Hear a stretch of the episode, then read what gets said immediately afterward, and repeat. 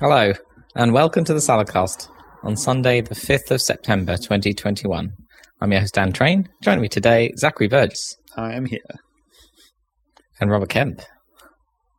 No witty comment on anything that's happening around your very being right now? No. All right then. Rob is here also. The one roller.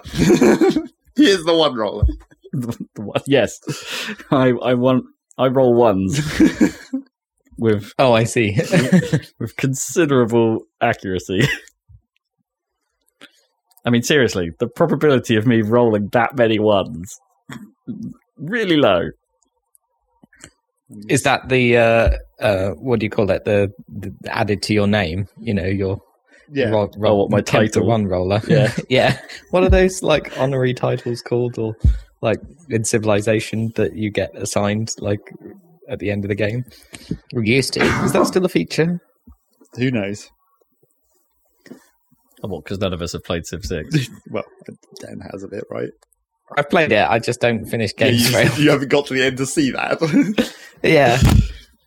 I am, yeah, Uh, uh, yeah. What is a name for those? Are they just titles, or those suffixes, or well, then, are they I mean, I don't think- honoraries I or don't something? think they're anything in Honorific or particular. I think they're just a because you get those in you get that in like Jamestown, right? You get the little you are the one credit clearer or whatever Oh, I see. at the end of the levels, depending on how well you do. Little medals. Yeah, I should have a. Someone should just make a little medal. That's, I mean, it probably exists, right? There's probably plenty that are like a D twenty with the twenty up, right? yeah, probably. I need, the I need, I need the opposite. Yeah, and maybe some stink lines coming off it. Definitely sounds like a thing that exists. So we we played a game in Meat Space. Sort of. We, we played some Dungeons and Dragons. Yeah. It was it At was this point, old Dungeons and Dragons even yeah. like one at least one version old at this point. Oh, really? It's been so long that there's been a new edition Yeah, since I'm we pretty sure. it. Yeah, at least Okay. that box is what at least ten years old. I think we worked it out as, or at least there was a picture. The first time we played it, at least, was, a, Oh, was, right, yeah. was ten years ago, as Google told me. Yeah, Almost weirdly to the day, as it turned out. that's not weird. It's because someone got reminded about it and then were like looking at it and it's like, oh, we should do that again. Yeah, we probably should. it's just like it's not it's not that weird that we that we not very coincidentally did it again. It was quite fun, although Gnome did kind of wander off. Well, I mean, It was a bit too long for. yes, inevitably, we did the whole we did a whole day, basically, and bravely ran away. only once. yeah, we returned, but we didn't return to the same yeah, you fight. didn't go into the death hole that you nearly died in. Basically, Yeah, we were like, well, let's not go that way. conveniently, it allows you to do that Yeah, on this map. you didn't just rock up and it would have just been like the dragon that murdered us, murdered us all. Just yeah, it didn't just Seems smell like us in the in the, in the dungeon air. Don't you think it's quite a harsh lesson for the? I suppose it's on purpose for the starter map. Is that is to have something? Well, no, but we ran, requires we rolled so many ones. That's the thing. Well, and Do you think? the immediate diplomacy fails at the start, Yeah. which was actually, I think, Rob rolled one on diplomacy, didn't you? Was it? Or Oh, no, no. I, I, I, I, I think, I think Gnome tried to de- be be all diplom- Yeah, but you had- diplomatic. you had- I had Oh, intimidation. right, yeah. You had that was the second roll. So- no failed the diplomacy. Rob failed the intimidation. I, I rolled a one on intimidation. and then, I mean, Sounds about right. arguably, as as we discuss later, like maybe if I'd read the book a bit better, there was a way to get out of that fight a bit, like at any point. oh, okay. Oh, really? Well, you just basically had to re-roll diplomacy, but then there was like there's like a if you actually get into the into the sort of talking of that encounter, there's like a free strike system and whatever. But I didn't really. It was just like let's just fight and see how this goes. It went get- very badly. This is an immediate fight. Just I guess it's a, it's a little difficult, isn't it? With uh, uh, games as freeform as D and D, that that they don't necessarily. And I'm not saying this is your fault, Zach, by any means. It's like it's a little hard to tell what you can and can't do in a game like that. Well, that's Like, what I was saying about that about that thing with the diplomacy, where it's just like it. The way it's worded in the book implies that you can just at any time just attempt a diplomacy roll, and then if you succeed, then you transfer into this like talking segment, and it's just like there's you whenever- sort of come out of combat mode. well, yeah, yeah. Um, but then like whenever it says that kind of thing, I'm just like, but then you. Then you just roll diplomacy every turn, right? Until you hmm. Right. succeed, and then it's just like that doesn't seem like a that doesn't seem like a logical game mechanic. You're just talking No, it it in, the entire time, I suppose. It'd be like, look, seriously. I mean, and then feel when they when it has this whole like layout for the talking segment, there is like this free strike system. So why isn't why like do you not only get free attempts to roll the diplomacy to get into that? oh, right. Or is it like once you're into the conversation, is a yeah, you get to attempt the tree three times? yeah, essentially. But I don't know. We didn't do that, so it's fine. I just Mm, no, nearly let you all die. we, did, we didn't get close. Yeah. But don't I worry, think I it bullshitted more- away for them to escape. It was okay. It was okay. They- We could just sneak through the door and just be all like, I mean, it's only semi bullshit because it does specifically like say that you know the dragon doesn't care if you leave. It's like, it's like if you're uh, you, only that map is the one that the dragon cares about, basically. Mm. So, if So you that is built leave, into the character of the dragon. yes, right? Yeah. it, it doesn't really follow you. Yeah. There'd be no reason for it to follow you. Yeah. Yeah. I- I definitely think, yeah, even if that is possible, like technically, the re-rolling the diplomacy, it doesn't really, it's not, doesn't really make sense. Yeah, I mean that because they. I, I always reference the Penny Arcade podcast. The first time they did what would have been this this mission, but slightly different. It's quite a lot the same. Because it's from, from, from their edition, from the or- starter kit that they had at that time. Yeah, Mm. but like right. they mentioned that as well, and because that's sort of what passive perception and passive, uh, what's the other one? Initiative. They're- That's what those were meant to solve for those specific things. Because it's like if you're if you're logically thinking about how like traps and shit and or like stealth enemies in Dungeons and Dragons work, you just roll perception every turn just in case there's something there that you need to find. hmm. but that's what passive perception Hmm. is meant to deal with. It's just like you have So a you have constant keep passive rolling. So the so that the dungeon master rolls against your passive perception, but you don't need to know that. Oh, I see. Yeah. You're just saying, like, yeah, um, I'm just doing a thing. Give me a minute. well, yeah, it's like if if if their passive perception is high enough, then they will see this guy who's trying to be Hmm. stealthy. Right. It's just a measure of how perceptive you are as a character just by default. But you then you don't have to like roll it every turn. You don't have to be Yeah. Yeah, it doesn't mean like you have to be actively like like it's not like Peter Parker turns around and goes, you know what? I, I should probably check my spider senses. I haven't done, I haven't done that for a while. yeah, exactly. Because the DM knows there's something potentially to notice. Yeah. So that you can do that behind the scenes. But if you were a player Yeah. and you wouldn't know that, then the logical thing to do would just be to roll perception every turn, Do it just in constantly. case. Yeah. Yeah. But does it take a action? no, Like- like, those kind of skill challenges aren't considered an action. Apart, I mean, they might lead to an action. Where it'll, like, Hmm. if you do something physically as a result of that check, I guess it's one of those things that as the DM you could be all like, no, you're in the middle of a bloody fight. You like, Yeah. you, don't, you don't have time to have a moment. or you just like you know. You assume that your perception is going to be really bad because you're in the middle of a fight. So Yeah, it wouldn't yeah. matter what you rolled or whatever. but yeah, that kind of that kind of system you just sort of have to house rule it at a certain point, I guess. You struggle to notice anything through the clashing of swords and Well, I mean that would be loss the of kind, limbs. that'd be the kind of thing you'd be saying about a, a failed roll more than a Mhm. more than a constant roll. In fact, they do. You know, that's the, in that POK podcast. There's a, several times where it's just like you where they're about to come into an empty room or something, and they're like, "Roll perception and see if there's anything there." And then the dungeon master is, "You see an empty room." so like, yeah, that's that's what you see with that shitty ten roll.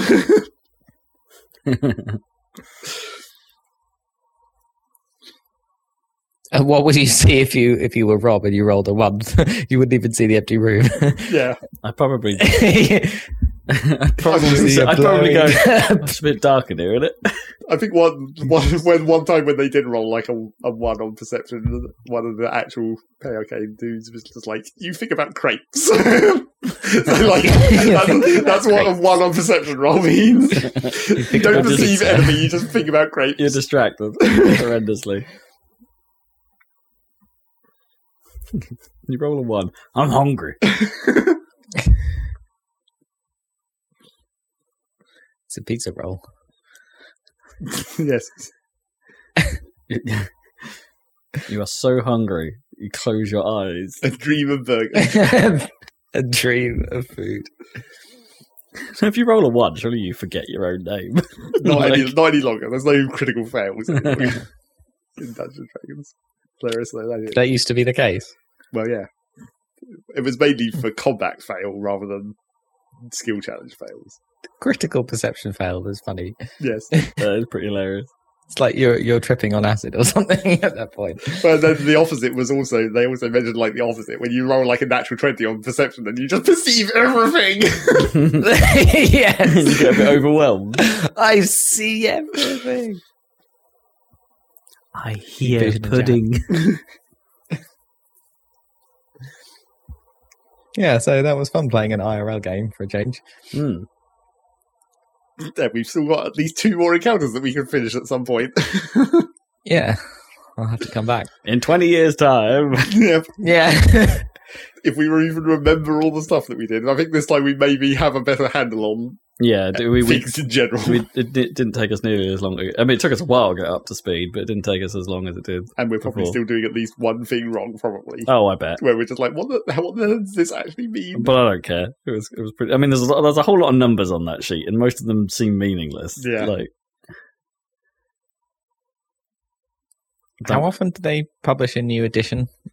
I don't know. Every five years or something. Yeah, may well, I don't know about like maybe recently every five years, but I don't think it, I think third edition was around for a hell of a long time. mm, Right. isn't it? There, isn't it just like there's like plenty of expansions and Well, yeah. and scenarios. Yeah. If you're not the sort to build your own.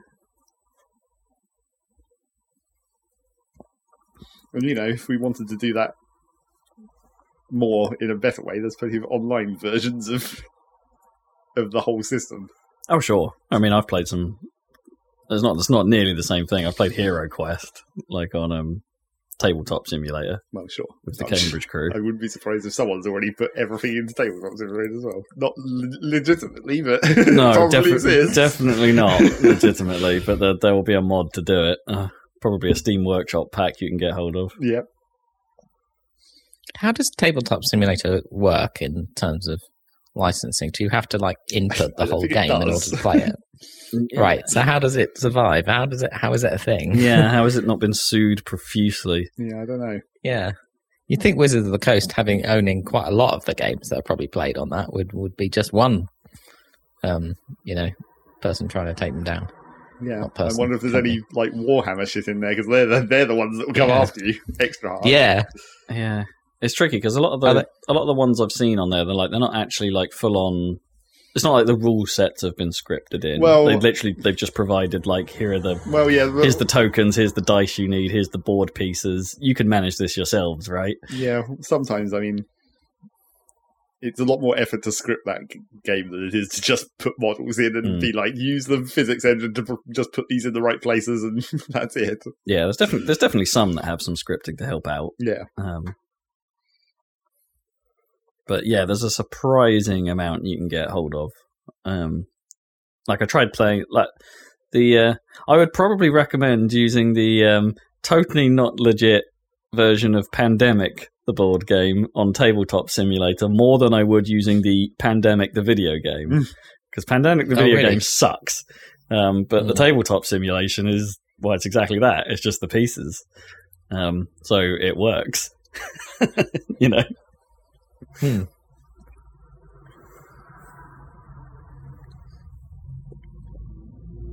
Are there mechanics of board games that it really struggles with, or Um, can it do most stuff? yeah, I'm pretty sure you could do most stuff. Like, Hmm. um, and I think there's anything where it suddenly starts to like if you've got any game that actually requires physics, Like if there's anything that actually has a, like a physical motion, then you might start to get into trouble. Like I think it can model things like Subbuteo and stuff like that because there is actually a, like a flick control yes, and things there- like that. It does have physics. there's some stuff for that, but I don't know. Like it, it's kind of like that's not the reason why you play Pog, right? Like, I'm just trying to think of games like that. Like then, then it's not going to have a good time. I mean, the most inconvenient thing from the small amount of tabletop simulator that I ever played is like I was playing one of those one of those games that relies on like movement, but it's like based on like not non-square based lengths. So you have like length cards that you have to measure things Oh, I against. see. And it's just like so you're having to constantly pick these things up and move them onto the board and then line them up with your pieces and then be like, where's that go? Because in real could- life you- that's actually quite kind of easy, but in- Yeah. in, having to deal with it for a you you know computer mouse and keyboard interface is not actually as easy. No, especially as you're like putting it on the board and it might shuffle things around. yeah, you have to be stuff like, okay, I'm going to lock these pieces down so I don't accidentally knock them while I'm moving this other thing in. Yeah, yeah.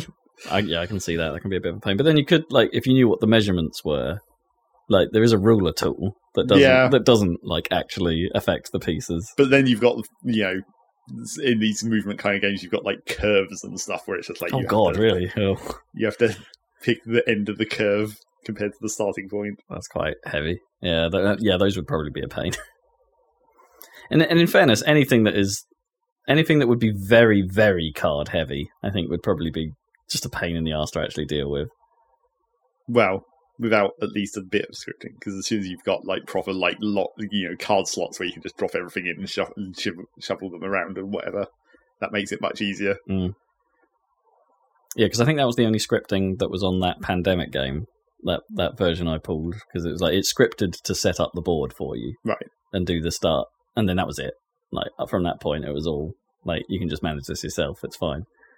Um, and that one worked out because there was no hidden aspects. There's no hidden aspects to pandemic. It was like you could everything's just out on the table. Even though there, you know, you Mm. can set up zones for like the, the, Hiding the- yeah, yeah. the DM, for instance, in Hero Quest can, has his own little area, so other players can't see what he's doing, and uh, you can like organize like like just bags of stuff that then have an inventory screen if you need them to be. So they like have a little separate panel and Yeah. things like that. And I was trying to get fancy at one point to be like, okay, like you can actually run like sub windows and things in it. So it's like, oh, do I, do I actually want a window just to highlight a certain like my area of the board? So I've always got like a little panel I can interact with Hmm. And while the while the main screen is actually just watching the board and what else is going on, and that's the one I'm panning around like a crazy fool. I wish the camera controls were a bit better because it likes to center on a point, Right, yeah. um, and then so everything, every movement you're doing is like rotating around this center point, which is fine most of the time, but if you really want to get in and look at look at uh, something closely, like it's then a little bit of a pain to actually line it up. And the text editing isn't great either. So like I don't know if you're writing your hero card or maybe the sheets in D. If you were to attempt the sheet in D and D, um, that would actually be a royal pain in the ass because that that side's not great. You can't see the caret half the time, or at least in my experience, that's been problematic. Like, where where am I even typing? Because I was using it to track stupid things like how many people I actually killed and things like that, which is completely unnecessary in Hero Quest. But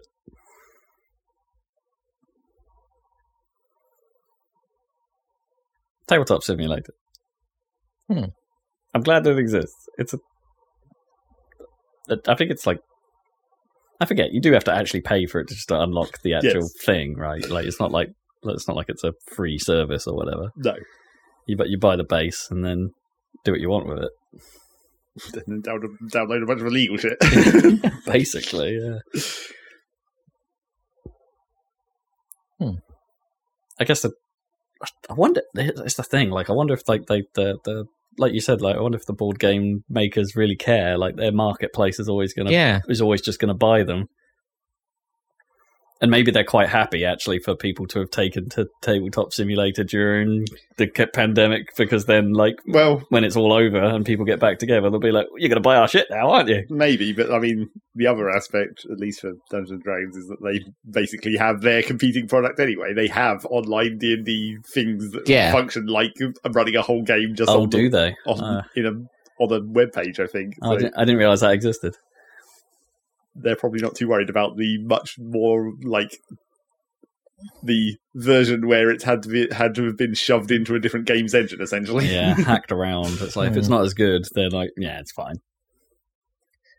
But that's the thing, isn't it? Sometimes the official one isn't as good as the hacked around one. Yeah.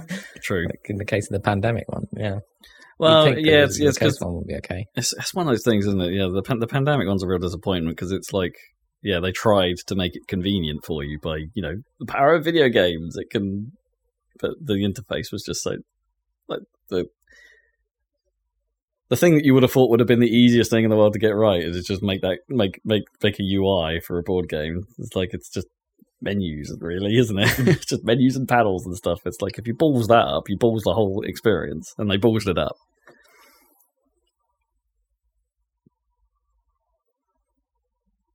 Bah, humbug. Bah. But then you get some really good examples, like Carcassonne, obviously, and uh, um, Settlers of Catan. Like, not I love that. I love that game, but like the XBLA version, I didn't really understand at the time. But now I've played the physical one.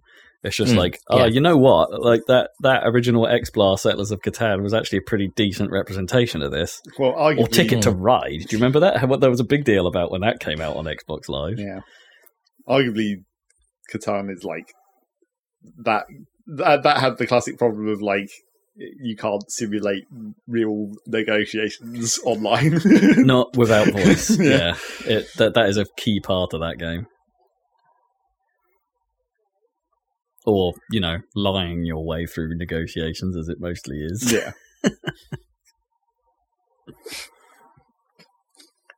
Well, the so number- at that game. Well, the, the number of times I've asked Gnome for something and she just hands me the wrong card. is that intentional or just random though? I, I think I think it's I think it's mostly unintentional, but there's the odd moment where she's got that smile on her face, and it's just like, stop doing that.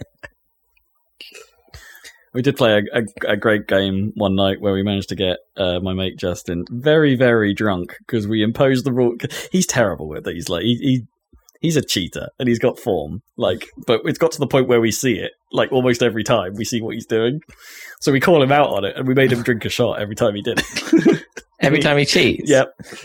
And then he got really He, drunk. he got he got to the point where he didn't. He, he's a he's one of those drinkers where he passes a certain threshold, and then doesn't realize that drinking more is probably a bad thing. Yeah, yeah. Um, so we got him pretty bad. That was that was a fun evening.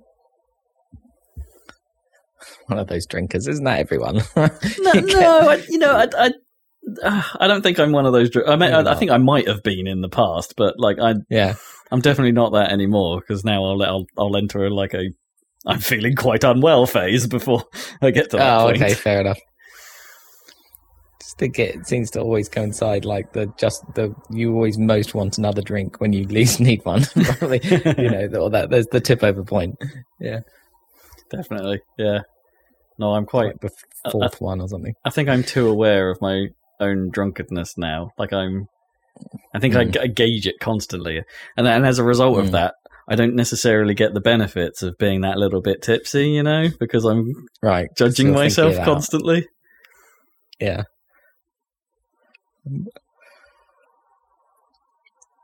It's like um, we were at we were at a thing yesterday, which was a um, a 1440s slash 1940s party. Oh, right. So it had like medieval sword fighting, and then some people just dra- dressed up as dapper, dapper gentlemen from the 40s.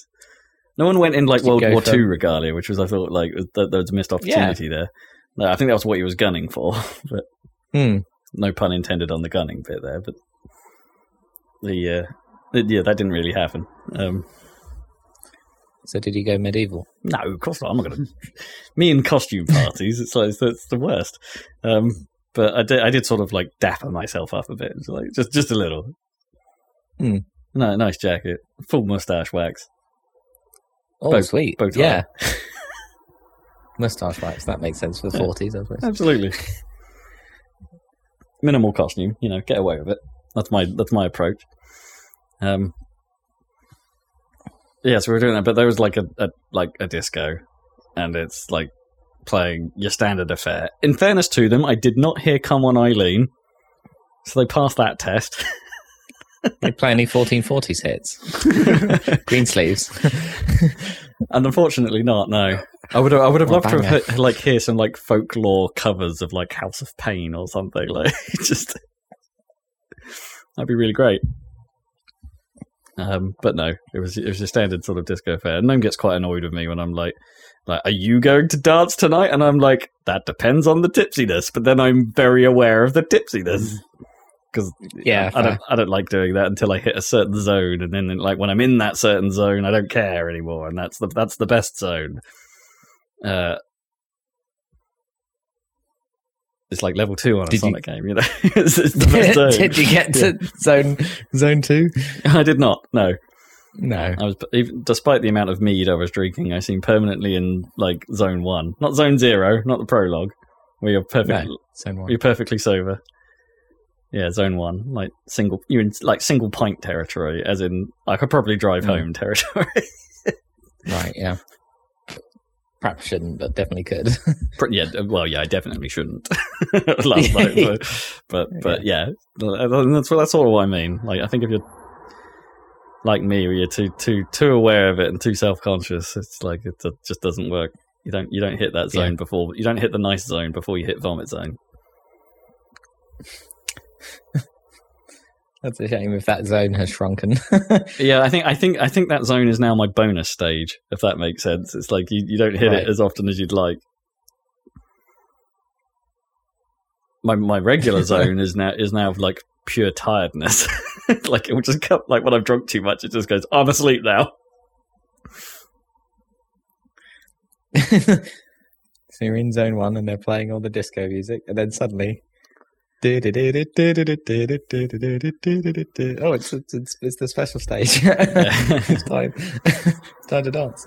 I think I've also got to have confidence in the DJ, you know, but like to get in that sort of mood. Like, there has to has to be like you know you've got to have nailed it, and there has to be a period of time where you know you're going to have a good a good a good zone. This was not that. The mix was all over the place. No, that's very rare. Yeah. Uh, yeah. That's what I got up to this weekend. How is everybody? Hmm. I went to the RAF museum in Hendon with John and Van- Vanessa and the Barlows. The Barlows. Yeah. Um, and they had a good playground for Dinah. That was the main thing. you know, with like a, a with both airplanes and tractors for, as in tractors to carry, to drive airplanes around. I see. I suppose. Yeah. So that was the highlight. But Right. It's quite good because we wanted to go to Duxford, but they had some kind of special flying day.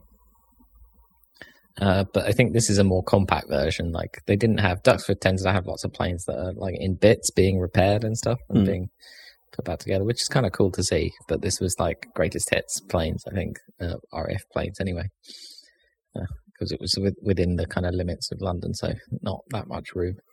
But they did have big hangars. They had a Vulcan in the hangar, which is pretty big. Huh. So is this like a special day, or is it like just kind of like this is how they operate most of the time, sort of? No, it's just a museum. Yeah, yeah. so, yeah, it was free. Yeah, yeah, so that was quite cool. Because that's the thing at Duxford, they've got the museumy bit, right? But then, but then most of the time, it's actually just an operating airfield. so it's, Well, they do air shows and things, don't Yeah. they? And um, and I think they do flights, you know, on normal days as well. Like, uh, they used to anyway. Um, oh But yeah, I it's- used to, it's all- used to know all- someone who came, to, to in order to make the trip to come see me a bit easier, flew his helicopter and landed it at Duxford. And I- oh, really? Yeah, Oh. and I met him there. I was like, hello. Your mate, the helicopter. I said, not a mate, he was my Well, boss. owner. Really, yeah. Oh, right. Okay, fair. It's kind of cool. I don't think I've had a boss who owns a helicopter before. It was kind of fun. I went in it. oh, nice. Didn't I fly don't it, think I've obviously. been in a but- helicopter. Ah. Obviously. obviously. Oh, you just sat in it. You didn't Yeah, get yeah. to no, I've been- go up in it. No, no, I've been, been up in it, but just not. In Oh, control. cool. Not Yeah. flying it yourself. Yeah. yeah. That would Oh, be that's cool. madness. It would just take a lot of training. Many, many hours. I've got a bit of um. I need some house grouse or house advice Go on. in general, right? Uh, and the reason why I'm asking is because it's physicsy, right? So, in my living room, we've got a really long radiator along one of the walls, right? And we want to put a radiator cover on it, but I'm doing my research, as you do, and a lot of people are saying that's a terrible idea for efficiency. And I'm trying to think it through and be like, uh, you know what? Actually, is it? Because it's like the arguments don't make a whole lot of sense to me. Like, okay, obviously radiators are mostly not actually radiators; they are convectors, I guess. Yeah. Um, so air comes in, cold air comes in bottom, hot air comes out top. Thumbs up. So I Mhm. guess like putting a shelf on the top is mildly problematic for that, f- just for the flow, I guess. But then, like, if you left the, Right. a, a gap at the top under the shelf, is that enough? That's like air escape there, right? Is that So rather than going straight Well, up, I mean, it it's still of curves around. yeah, there. making a, some amount of obstruction, Sure. completely blocking it off. sure you're getting a bit of resistance, but is that a big deal or is that just a just a little bit of a Hmm. deal? Well, also, you don't want to put anything that will be affected by heat on that shelf. Oh yeah, naturally, yeah. That you, you Yeah. don't want you don't want to put candles on it. I suppose maybe you could. The problem is you could end up with a, like a convection loop that's like limited to that part of the room rather than like encompassing the whole room. Where if it goes all the way up to the ceiling straight away and then goes around, Oh, what, Yeah, the maybe. hot, but the hot air would wouldn't be going back down that fast, would it? To- or it wouldn't make as good a like loop because it would disperse the flow off the bottom of the shelf immediately. right, rather than going to up, possibly. rather than perhaps it flying upwards as quickly as you might expect. Hmm. So anyway, that's the conundrum. And also, there are some things like people are saying, like, "Oh, but yeah, but most of these, most of the time, these things are made of wood, right? And wood just absorbs all the heat." And I'm like, I'm not sure I believe that as a statement either, because the wood's going to cool down, and it cools down by radiation, right? Well, I don't think wood absorbs that much heat to start with, really. Yeah, Like I don't total. that could be that bad. I don't. It's just like it's just another problem. bit of mass in the entire room that's going to have to be heated up. And it's Yeah. just like more directly Yeah. in the heat flow, so maybe it like delays how long. It That's what I mean. If it like smooth, if it just smooths the curve, that's fine. I don't think that. I don't think that's necessarily a good thing, though. Really, So what, what kind of like efficiency deficit are we talking here? About twenty percent. who knows? That's the question, isn't it? yeah, that is the question. suppose you It's- could measure it, try and measure it, it's or just, something. it's just one of those things. You go reading about it, and everyone's coming from a perspective, right? It's like yeah, but Like the they don't have any. the worst one I read was like was clearly some guy who worked for a radiator company being like, "But I'm going to be I'm going to be the honest guy here, right? And I'm going to take you through all the arguments." And Yeah. then he was clearly anti-radiator cover. like you read through it, and it's just like this isn't a balanced argument at all. it's just like you want to sell me some radiators. But isn't the You've got radiator? radiators. yeah. Is the radiator in, in that room behind the couch anyway? No, no, no. It's um, Well, it's behind. it's behind. Stuff. It's behind us. Well, there's not. There's not a lot there. It's like it's behind a single, single seater. Hmm, that's okay. Because then you're already blocking like half the radiation part of the radiation. Some of it. Yeah, but it's the convection part, right? You Yeah. want cold air on the bottom, and you want it to go straight up. Basically. Yeah, and we, So- we've got no plans to like furnish that bit of the room excessively. What you do is you get a bunch of computer fans and just build like a line of computer fans at the bottom that just shove air up for it like an actual. Oh, actual. damn. Oh man! just force the convection. and then, you, but you make sure you buy RGB ones, Yep. right? And then, uh, and then I somehow Yeah. some, somehow rig that into the Philips Hue system.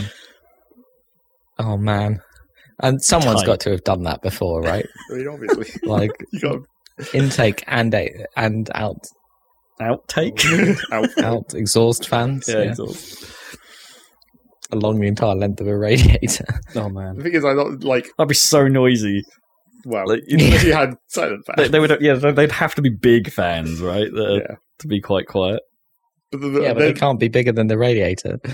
I mean, then the question is, do you, does that actually make it any more efficient? Like, because it's already it's already making convection flow from the cold air going in and the hot air going out. But then, if you increase the flow by like forcing it with fans, does that actually not actually help? Because you're Because it doesn't get warm enough by Well, the time it leaves. yeah, or- because it's like it's not giving it enough time to transfer the heat, but then it's still got to transfer the heat Hmm. anyway. So it's just like, does it?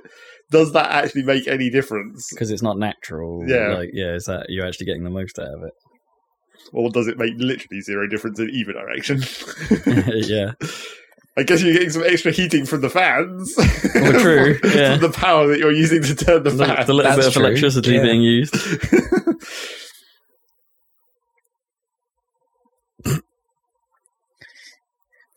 Just set up a Bitcoin mine in the other room and Yeah. pipe all the exhaust into Wow. your living room. It'd be toasty. I mean, we've already proved this room can get mighty toasty if you close the door and just have everything turned on. Yeah, Make- I should, I should leave a, I should leave a video running and shut the door and see what happens. Like a video encode on this PC, see how toasty it gets. That'd be good in the in the at Christmas in the oh, winter. Oh yeah, no. During the winter, we've already kind of no, and I both agree. This house is going to be still toasty because I'm not sure we've turned the central heating on properly yet. you, you haven't No. been here for even an autumn yet. Yeah, exactly. It's like I think we we turned it on as a test, obviously when we had to get all the plumbing sorted out. But Mm. other than that, it's kind of not been on. Is that the oil based one? Or The oil boiler, the oil boiler? the oil boiler. I mean, it, the boiler turns on because you need hot water. Yeah, yeah, that makes sense. Anyway, Okay, that was my that was my physicsy house question. Report back if you if you do install the shelf on top of your. Uh, It's probably the only Yeah, place we're going to install one, but If you Hmm. install it now before you've actually got to winter, you won't know whether it makes a difference. No. that's You true. can just live in ignorance of whether it would have been better before you had the shelf. yeah. Perfect. I love it. Yeah, no one will know what efficient would be like. Well, if you get Yeah. ones that like have basically like cabinet doors, so you can just open them up if you really need. Or like maybe they slide over, so you can like un- unsheave half of it.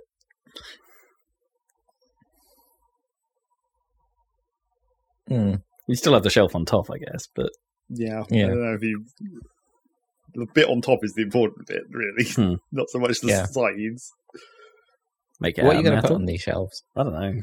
Knickknacks, fireplacey type stuff. You already have a an actual bookshelf right there that's covered in crap. I I mean, that's the problem, right? Well, just get rid of some of that crap and put different crap out.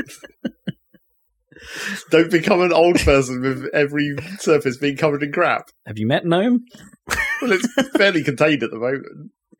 At the moment, yeah. Well, that's the idea. You've got to keep it contained. I mean, yeah, down. We're making a show of it downstairs, but like, yeah, upstairs is a different story already. And we still haven't sorted out that one room where that that Yeah. is, is just stuff. the room of stuff. the floor to ceiling stuff room. Like a treasure hoard. I mean, that the kind of waiting for the loft room? yeah. I mean, a small portion of it is my is is, is my games library. Hmm. But it's weird how small a portion of it of that room is actually that.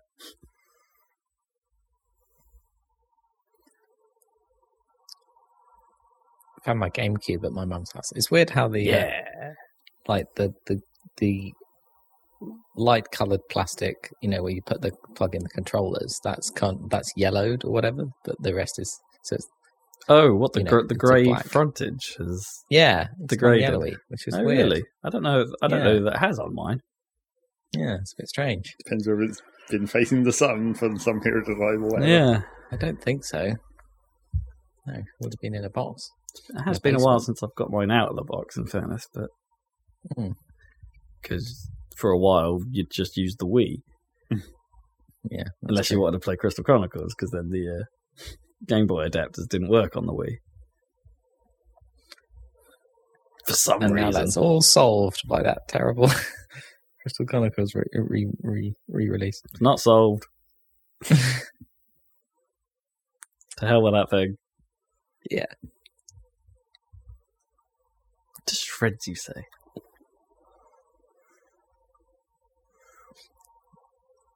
Yeah. I watched. Um, I've got a little bit of film news as well. So carry on Oh, this yeah. random section. Noam and I watched uh, Cruella on Disney Plus. Oh right, okay. It's all right. Really? Yeah, it's all right. Starts Hmm. off pretty ropey. Is that like? Do you need premium thingy for that, or can you just watch it on Disney? Plus? No, it's not Premier Access. It's now on. Oh right. it's now on I regular Disney Plus. Oh, I've got regular too. I could give that a try. Yeah, I say at the.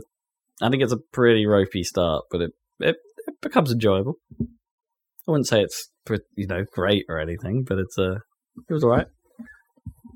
The trailer for that made me laugh because it's. I think it literally starts with showing her as a kind of a rebel by like a, a top-down shot of um, the street in London where Liberties is, and like Mhm. there's a there's a there's a pedestrian crossing to the left, but it's not lined up with the entrance to Liberties. So she just walks into traffic across that street to get to Right. Liberties, and I'm like, uh, and it's like, oh, so I I don't follow the crowd. It's like.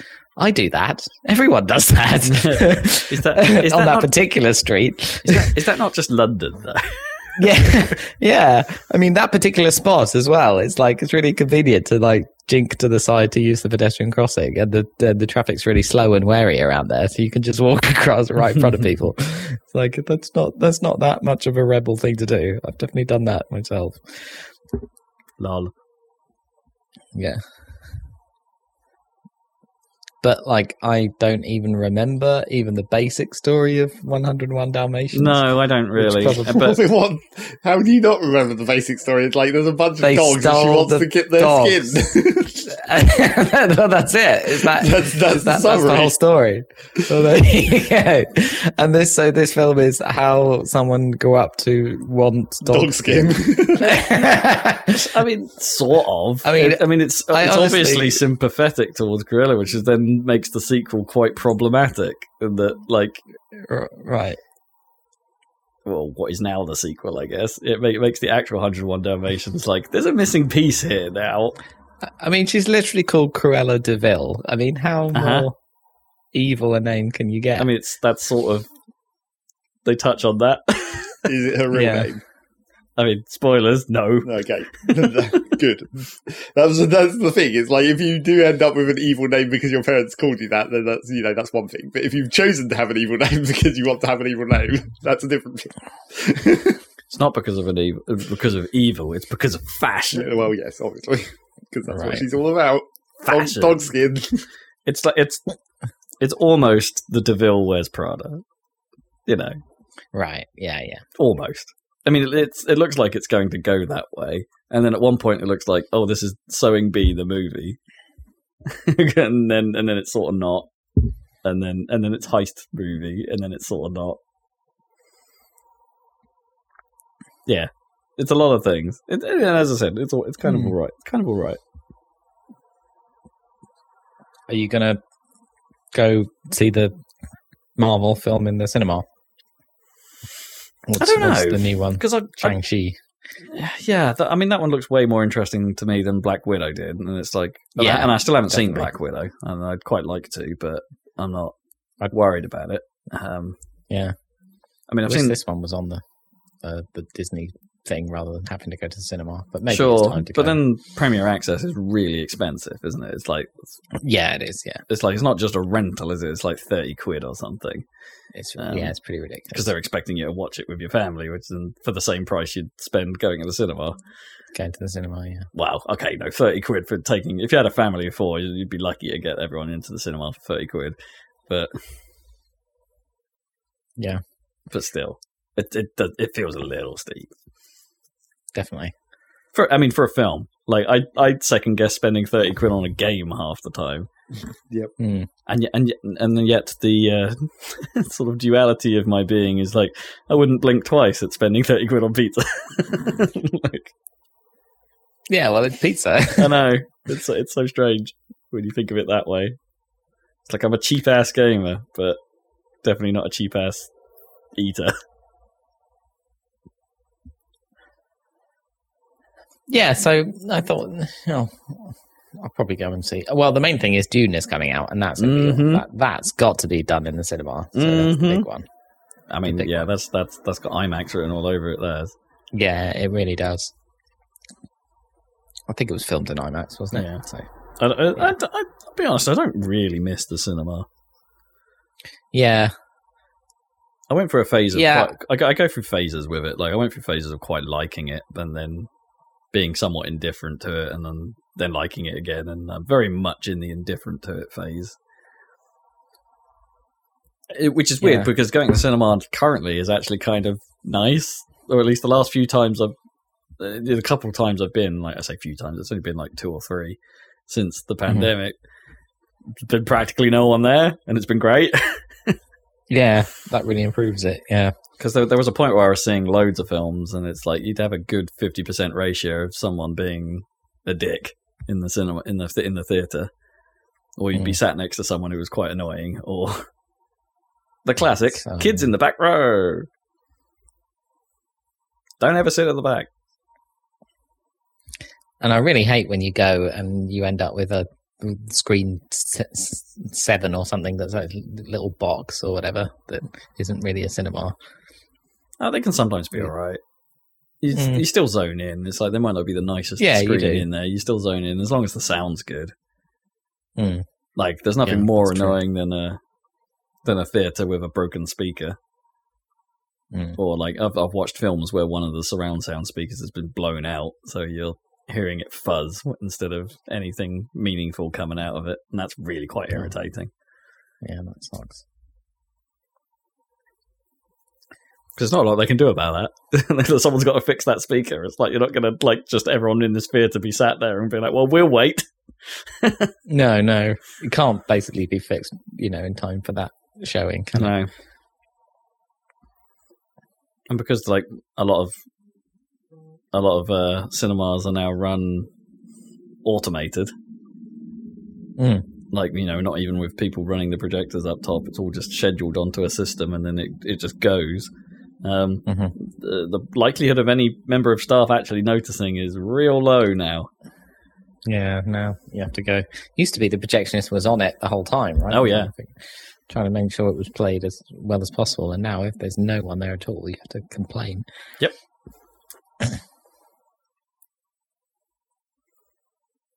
modern Yeah, the weird. modern era doesn't always work out.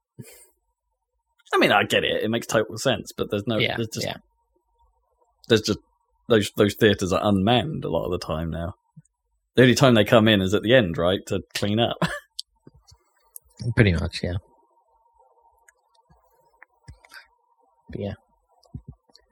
the Simnia. The Sinya. I'll let you know if I see that martial arts Marvel. Hmm, I like Awkwafina, basically. If she's in it, then I'm I'm in pretty much. sure. She's always good value. Good value. you spent well. Yeah. uh, should we switch to games then? What's going on in the world of video games? Not much, as ever. No, even though Gamescom happened, I, G- Gamescom. Uh, Gamescom always confused me. Is there like two of those a year now or something? Or I think there might just- be.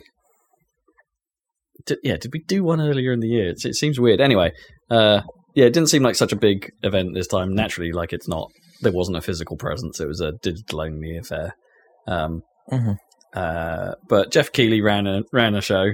He did. He brought opening night live back um, to do a thing, um, which is you know I think he it does those shows right. I still think he presents those in the correct way um, for this sort of event. So uh, long may he continue doing that.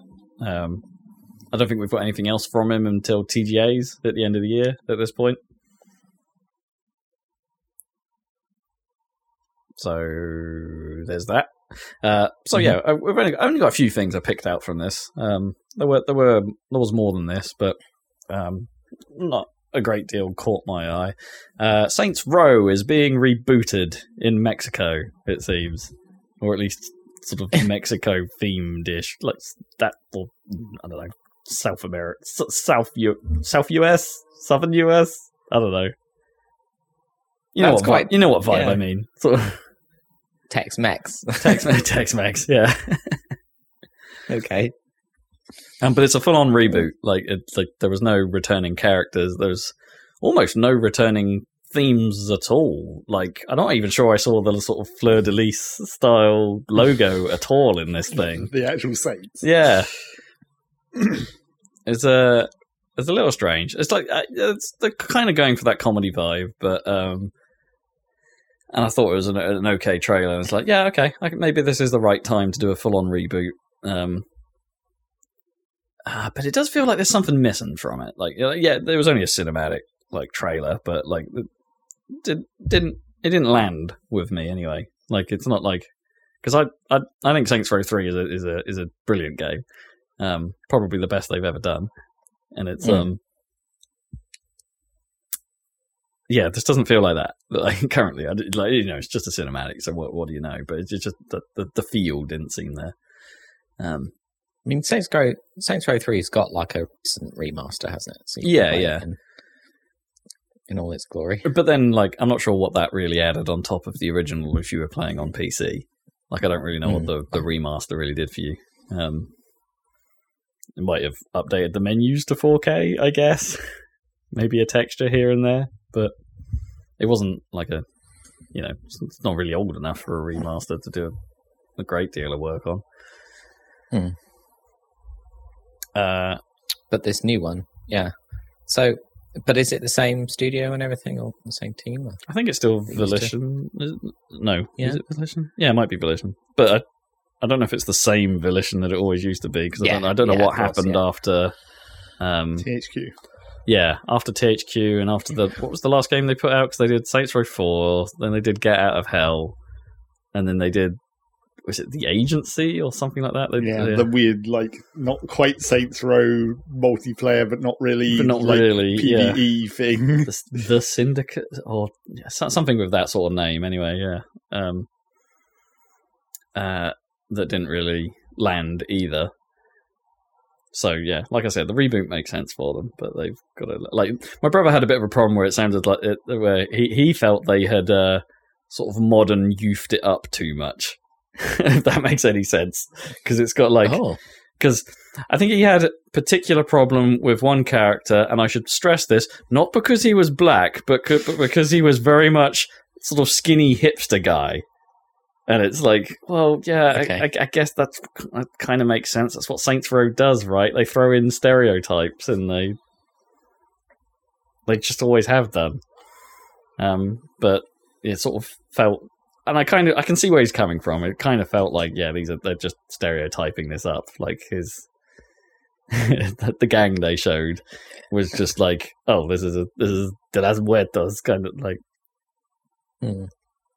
of- mean- sort of that sort of like you know face tattoo style Mexican-ish gang kind of look to them, and it's, it's, not like, a subtle, is it? Like Oh, no.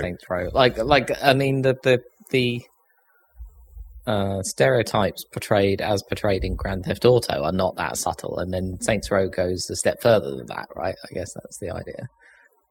yeah, yeah, yeah, yeah. Like they just they're supposed to just be making everything crazy as possible, and this. Mhm. Well, are they though? I mean, That's what I mean. It didn't feel like about it felt like it was Saints just Row, stereotyped, like, but not crazy. Saints Row One wasn't anything like Saints Row Three. No, and to a That's less true, yeah. and to a lesser extent, you could argue like Saints Row Two, which I think has a remaster coming, um, uh, wasn't that either. It's still kind of No, trying to be it's still a GTA. Yeah, it was when they started to lean into the comedy. I Yeah. think was, was by- Saints by Row Two. three, Yeah, Oh no, no, two Well, even two two, had a bit two, of it, two had comedic elements. Yeah, it didn't but, go full ridiculousness like three did. no.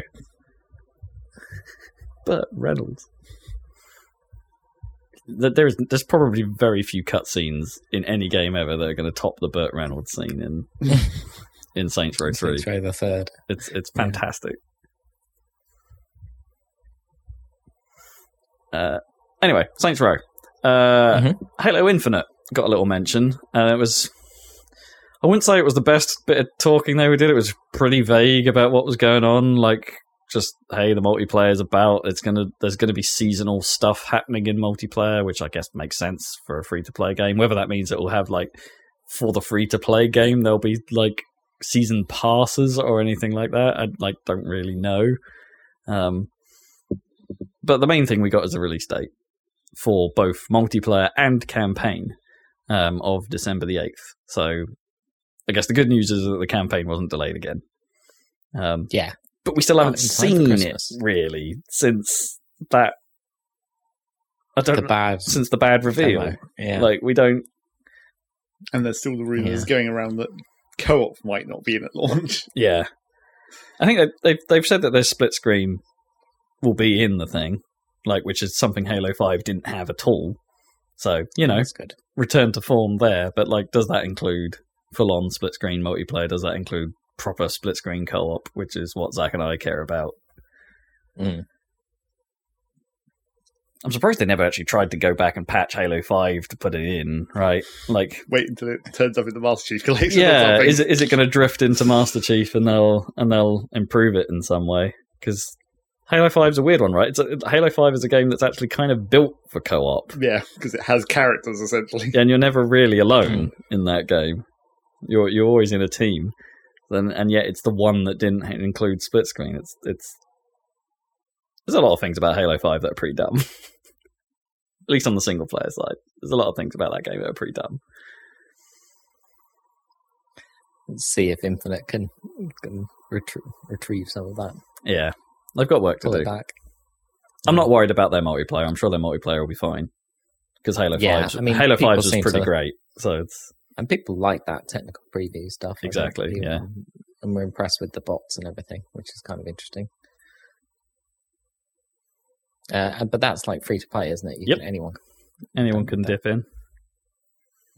I'm sure there'll be some like benefits to people that are either game passing it or own um, Yeah. own it for real. But yeah, free to play. Um, I I think like Microsoft have been loosening their rules as in, in general about what like you don't need to have Xbox Live Gold. I think to play free to play games anymore, something like that. Um, Hmm. So the the yeah the walls are the walls are coming down on free to play games on consoles, and which can only be a good thing. Uh, I want to talk about briefly mention Teenage Mutant Ninja Turtle Shredder's Revenge because I think this look this this continues to look great every time they show stuff. um, so it's um uh, it's a new brawler, 2D side-scrolling beat 'em up, um, made by the same team, or at least what became of the team that did Scott Pilgrim versus the World, the game. Hmm. So they're returning to the to, to the format that was probably their best, uh, and it looks great. It looks it's look it just it it just looks right. It's like it's what you want from a from a from a two D beat 'em up, and uh, uh, they were they were introducing April O'Neil as like um as a, as a playable character who literally can finish a finish a combo by dropping a mic on you, and it's like okay, that's great. Keep it coming. That's cool. Yeah. Oh well. Fingers crossed for that one then. yeah, uh, it looks pretty. How, how how far away is that? I don't know, actually. Hmm. I don't know if they've mentioned an actual release for that. Cook it till it's ready. I will wait. Mm. Um, let's talk about. I don't, okay, I don't know how to pronounce this. It's either Dokev or Doki V or Dokeve. I don't, I don't know. Um, Okay there. uh, but I'm picking this out because it, it stood out amongst the crowd because there wasn't a lot else being shown like it. It's a it's a Korean made, which Like- you can tell. which you can tell. yeah, it, it definitely looks like it. Uh, K-pop infused, uh, Mm. hyper real lit. I don't know about hyperreal, but I mean, it's just like Lit. like pho- pho- yeah, photorealistic, but that little bit cleaner than photorealistic sort of look to it, with like almost anime looking people in it, kids in it. Uh, but it's also a Monster Hunter game, sort of, where you're, probably. but also maybe a Pokemon like game, and everything is incredibly rainbow and ridiculous, and like battle arenas have swirling clouds. It's a, it's a, it's a thing. It, like it, Whoa, it just- okay. it just looks out there and i, I kind of dig it it's like Hmm. i don't know if it'll play well or any of that jazz but in Yeah. terms of, in terms of just Well, we raw look it's got it's got something cool. Who's do, who's making this? Well, Koreans, I guess. Uh, some company that we definitely don't know. it's the developer behind um, black desert Oh, well, naturally, you know korean the, mmo the one Korean company that releases in the West. I It- guess pretty much yeah the big the big korean mmo rpg maker um oh, what are they called black pearl abyss or something like that um, Um, sounds about right. something like that. Um, but yeah, they're they're the developer behind this. I guess I guess Black Desert can't keep them alive forever, so they had to make something else. Um, but yeah, just just check out that trailer. It's it's a it's a it's a bag of craziness. Um, I wouldn't say it's the best put together trailer in the world, but um, uh, yeah, it's, it's it's just just look at it. Just look at it. Um, Marvel's Midnight Suns normally wouldn't gather any attention at all from me, but hey, it's being made by Firaxis, the XCOM guys, and Hmm. uh, Civilization. uh, they it, it, there's the there's a feeling that it might be this might this might be the good Marvel game. Well, so what uh, is Midnight Suns in, in the Marvel comic? you know, I actually really don't know. It's probably another one of those like sort of like underdog hero clans kind of thing. Get like not the Avengers, but we need some other right, team the up. anti-heroes.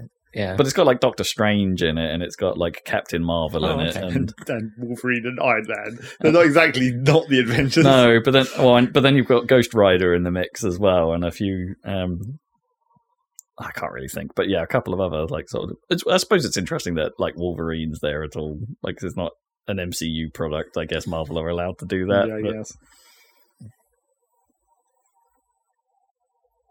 But today, yeah, and are they, as usual, are the um, depictions of the heroes from the MCU like No. inspired by the MCU versions? Or Uh, I mean, maybe a little, but uh, I think they're they're drifting a little from it, which is fine. Yeah. If they were to like Which lean good, into the yeah. comic book look, that's fine. I'd, I'd be happy yeah, with that. definitely.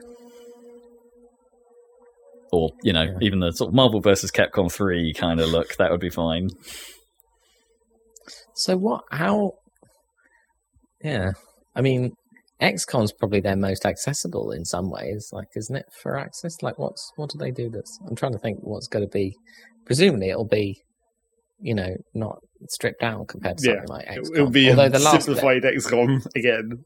Yeah, yeah, but it, it the looks last like they- XCOM they made was kind of simplified, wasn't it? From Yeah. that weird from the brief one. actual bit of gameplay we've looked at, it's like look like they've done away with the sort of grid system. It looks like it might be freeform, but then it also looks like the combat might just be combat arenas rather than like more involved missiony I mean, it's, looking not, things. it's, obviously not going to be nearly as tactical, tactical because you know you're superheroes. There's no, you know, don't have any superheroes hiding behind cover. I mean, come on. yeah. Yeah, I feel maybe you do. Maybe there, there's the odd human thrown in every now and then, Well, like, sure, but But- even then, that won't be like like Hawkeye or something turns up, I who, don't who know. is actually a bit vulnerable. I feel like even in those cases, it would just be like dodging. Yeah, maybe. Yeah, they just dodge it. They have Nathan Drake's luck system. yeah,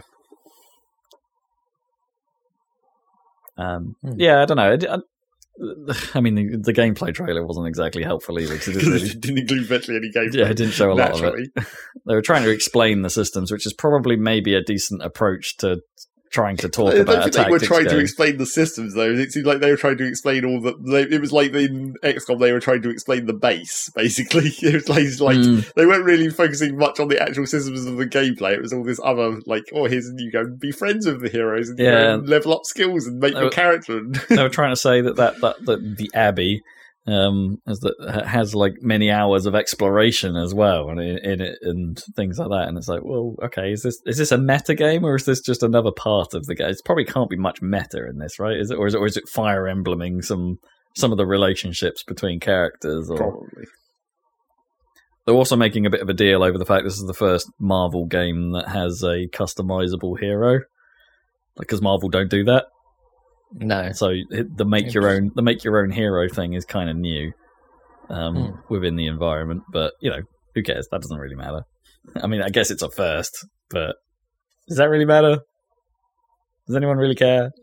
Is that a selling point? I'm not sure it is. make your own. uh, maybe if it was actually cool, but who knows how cool they managed to make it to be? Because it's like uh, you know. Times in the past where people have tried to like make superhero cr- character creators, it's like Are you thinking like City of Heroes or something like that? Well, or- yeah, something like that, or Freedom Force. oh right, yeah. it's just like you have to. There's, there's a weird like you're always going to have certain limits, but then you're just like you come down to these weird archetypes where it's just like, are you going to be a Superman esque character? Yeah. Are you going to be an Iron Man esque character? Uh, yeah, are you going to be someone like that just with a Doctor Strange's beard? yeah. You see that Spider-Man trailer for the for the new one? Uh, I think so. Yeah, Yeah, with, with Doctor with Strange. Doctor Strange is in it. Yeah, the sort of start of the multiverse setup Did sort you, of thing. did you see the fake trailer that came out slightly before that that everyone lost their shit about? And it's like, Hmm. oh, that's not actually the trailer. No, I didn't. I didn't see that. What was in the fake trailer? I don't know. I don't, I, fake. all I all I know is that people were, were like actually kind of pissed at the real trailer when it didn't have all the cool shit that was in the fake trailer. Was, Oh, was it like a fan made trailer? I don't know something? what the What's actual how that actually went down. but- Weird. Multiverse trailer, like maybe there's many versions of the film and you don't know which one you're watching. Hmm. goes goes back to the, like the fake Smash Brother reveals where it's like they were way cooler than the actual ones. Oh, the actual ones are kind of cool. well, sure, but I, I mean, in that one specific instance, I was talking about like the the December one, the the Grinch the Grinch leak or whatever, where it's like those, those Right. characters were way cooler than Incineroar and Ken. So apparently they've well, it makes sense, but all of these Marvel ones for this phase are setting up this multiverse stuff, but of course they have to be released in order, and now that Mm. includes all the TV shows like Loki. That's and it's all controlled by Disney, but it isn't because the Spider-Man release is controlled by Sony, Hmm. uh, and they might delay it because of COVID and stuff like that, and it just mucks up everything because then they can't release Yeah, the, the story doesn't fit. stu- yeah, yeah. So it's kind of a they're in a kind of a interesting situation. Would. Sony do that? That's, Well- a, that's an interesting question, isn't it? Like, because it, they're probably making more money off having the relationship with Disney right now than if they weren't. Yeah, You think? so. Yeah. So it's- Um, but Well, you know, probably I mean, it's not like probably Disney wouldn't have a problem with just like kicking Spider Man back out again.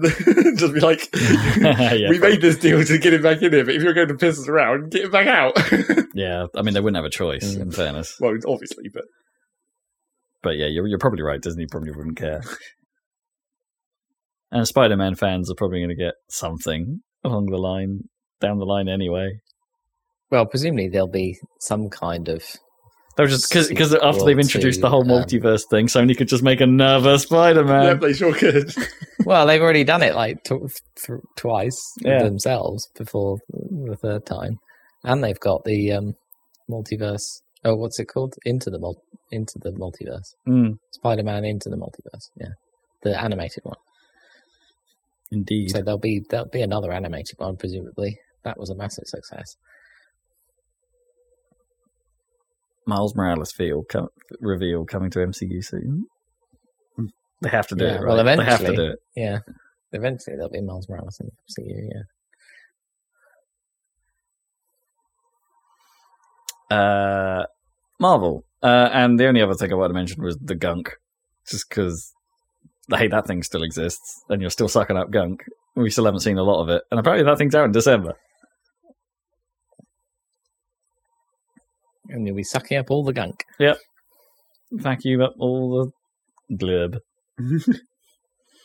it's, you know, it's notable to us because it's by the, uh, what do you call it? Steamwork. Not, what's it called? SteamWorld. Steamworld, that's it. Steamworld team. Which is obviously. Zach, Zach enjoyed? Well, those games, yes. But as we said at the time when they first revealed this, it's like this. This doesn't seem to be linked to the Steam World universe in any way, No, unless it is. unless it is. but Yeah. you know, Steamworld it's also Gunk. not not really the same type of game either. No, no, no, no. It's very much um bigger scope. well, maybe. I mean, 3D.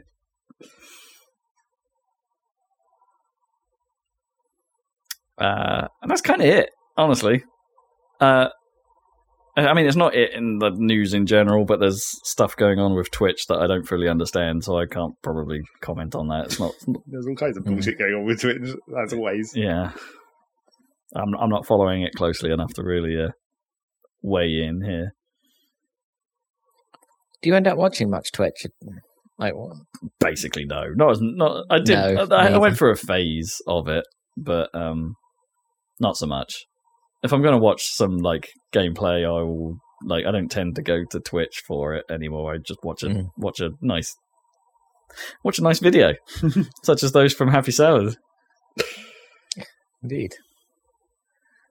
Check out our YouTube channel for for all of those. Shameless plug. Uh, but no, seriously, that, that's sort of what I do. Like I'll check out a uh, like a, or like a giant bomb quick look or something like that, or Yeah. or watch a review from Easy Allies, or that's that's that's my type of consumption. I'm a traditionalist. Yeah. How about you, Zach? You watch any Twitch?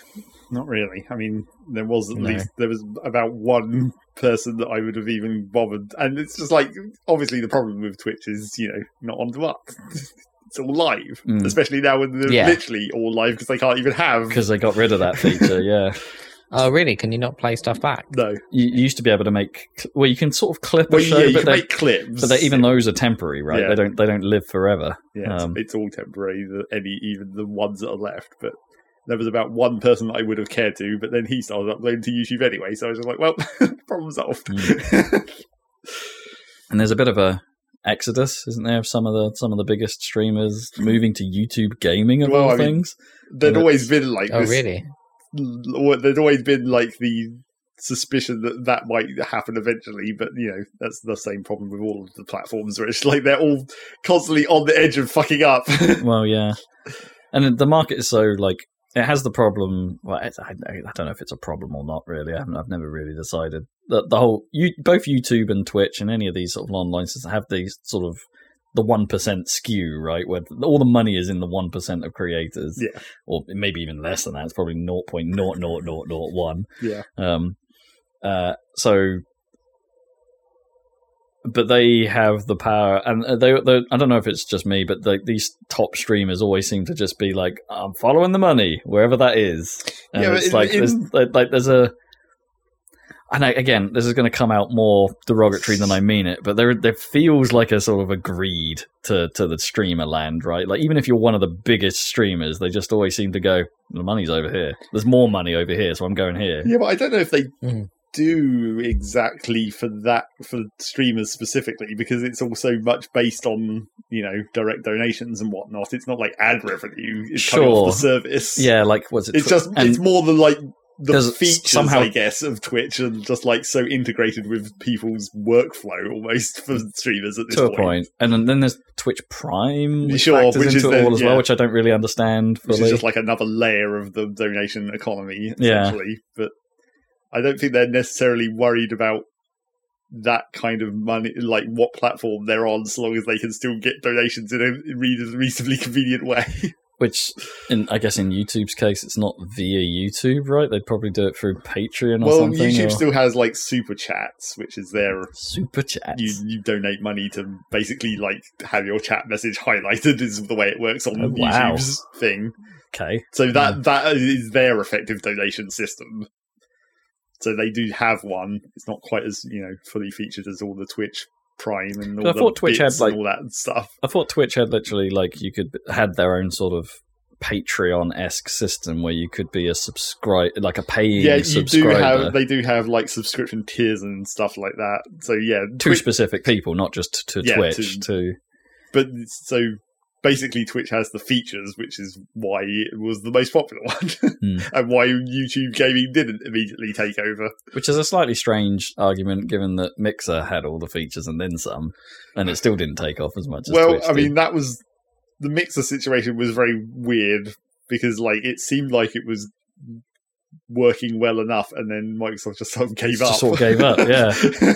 so that may not have been anything to do with like, was a very Google-like move. It Yeah. felt, didn't it? It's like, ah, this isn't working as well as we hoped. We're just just going to can it.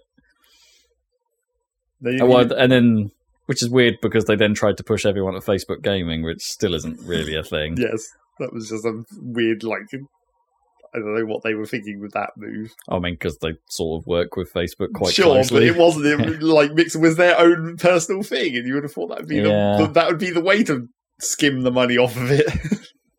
I mean, maybe they had some some deal with Facebook where it's like we can't really have a competing product with you. Maybe.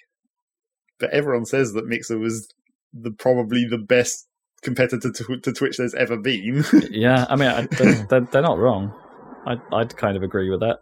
And the interface on, even if you were watching on Xbox, was pretty neat. Yeah. the way you could move around it and interact with it was was I mean, pretty cool. supposedly they the mixer back end was pretty good for like just quickly like in a lot of stuff that you sort of have to do outside of Twitch to make things on Twitch look as good as people have nowadays was just sort of built into Mixer. Right. It did mildly annoy me that when I mean maybe this was why Microsoft pulled the plug to a certain extent because they they pushed it very heavily on the Xbox Dash. Right. Right. So you only had to move like a tab and then you'd be like filled with like here's what's going on on Xbox and it would just be filled with streamers. Yeah. Um all from Mixer and it's like it's it perhaps bloated that if you were like me and didn't really care all that much. It's like, yeah, great. Mixer exists, fine. like push it I'm not interested in that at all. I just I wanted to get to the games more than I do the inter- interaction. I don't think that's a reason to kill it. No, that's, no, no, just no, a, no. that's just a classic Xbox UI problem. Yeah, and I think it was that was a flawed approach, and it was a bit floody. Um, but hey, Xbox have, it has a history of experimenting with social stuff in this way, so it's Yeah. like it wasn't particularly unwelcome's too strong, but it wasn't. It, it, it wasn't that annoying. It was just there. but it does kind of we've definitely been heading towards a point where it's just like if if Twitch is going to fail, it's going to fail around now because we've already had you know we've had the whole copyrighted music situation that made them have to delete all the, the video on demand stuff. So now Mm. you can only clip, and now you don't have that. So everyone's uploading to YouTube, and now you've got all this other shit that's going on with like weird business deals and people suing Twitch and Yeah, I don't know what's who knows what's actually going on. Yeah, but the, as you know, the classic problem, there's nowhere comparable. Again, still, Mm. A lot of the big tournaments still show up on Twitch, right? If you're into watching your esports, it's Yeah. kind of the place to go for them. Um, yeah, it's no real. It is tricky. There's no, there's no real competition to it. Like, yeah, and Mixer was the closest we've ever gotten, and uh, YouTube gaming probably isn't going to be there just yet. But I guess if Google throw money at it, then yes, but then it's Google. That's the yeah, classic problem. they might. They it- don't. in they- fairness, YouTube gaming has been around for a very long time at this point. Like, True, it- but that's it's like not- that their foray into this was pretty early. but I wouldn't have said that. It's like YouTube gaming doesn't even feel like it deserves to be called YouTube gaming. It's just like it's a feature on YouTube. It's like Yeah. it's not a separate product or anything in the way that Google would usually mm. make like a separate thing Sure. that then they can later kill. it's just it's just part of YouTube. I don't have the time to watch these sorts of streams, right? Well, sure. like, That's the other reason to just watch the ones that get uploaded to YouTube because then you can just skip through, skip to the parts that look interesting, I mean, I'm not even. Uh, or wait for the clips to get uploaded. I mean, I, I get it. Like, there's plenty of like re- relaxation streams, or like the famous like "This is my back garden, come watch the birds" type things. Like, Sure, like they were that people like. but those, like those my- aren't allowed on Twitch. Well, th- some of those are like are some- like the fishing of- streams and stuff still still are, and things like that, and the and the wildlife channels kind of are. Um, but Twitch is starting to clamp down on gambling channels a bit Sure. because there's plenty of people that just like go to an online casino, right, and Yeah. just stream them, spending ridiculous amounts of money on that. I guess it's the same thing as like a loot, almost the same as a loot box opening spree. Yep, pretty much. Um, but the, now it's real gambling, not just maybe gambling.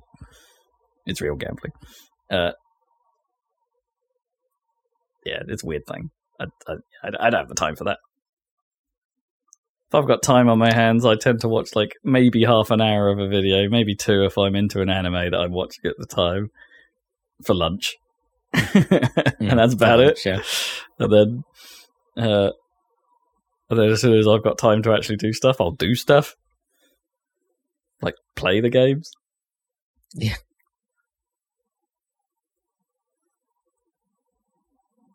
And that's new. I was trying to work out. I was a bit confused about uh, Dunkey's streaming of the Kanye West album, Fake. St- he did that on his Twitch stream, uh, but then, like, asi- like he did it as a joke, obviously. Like um, before the album was released, Donda, right, the new Kanye West album.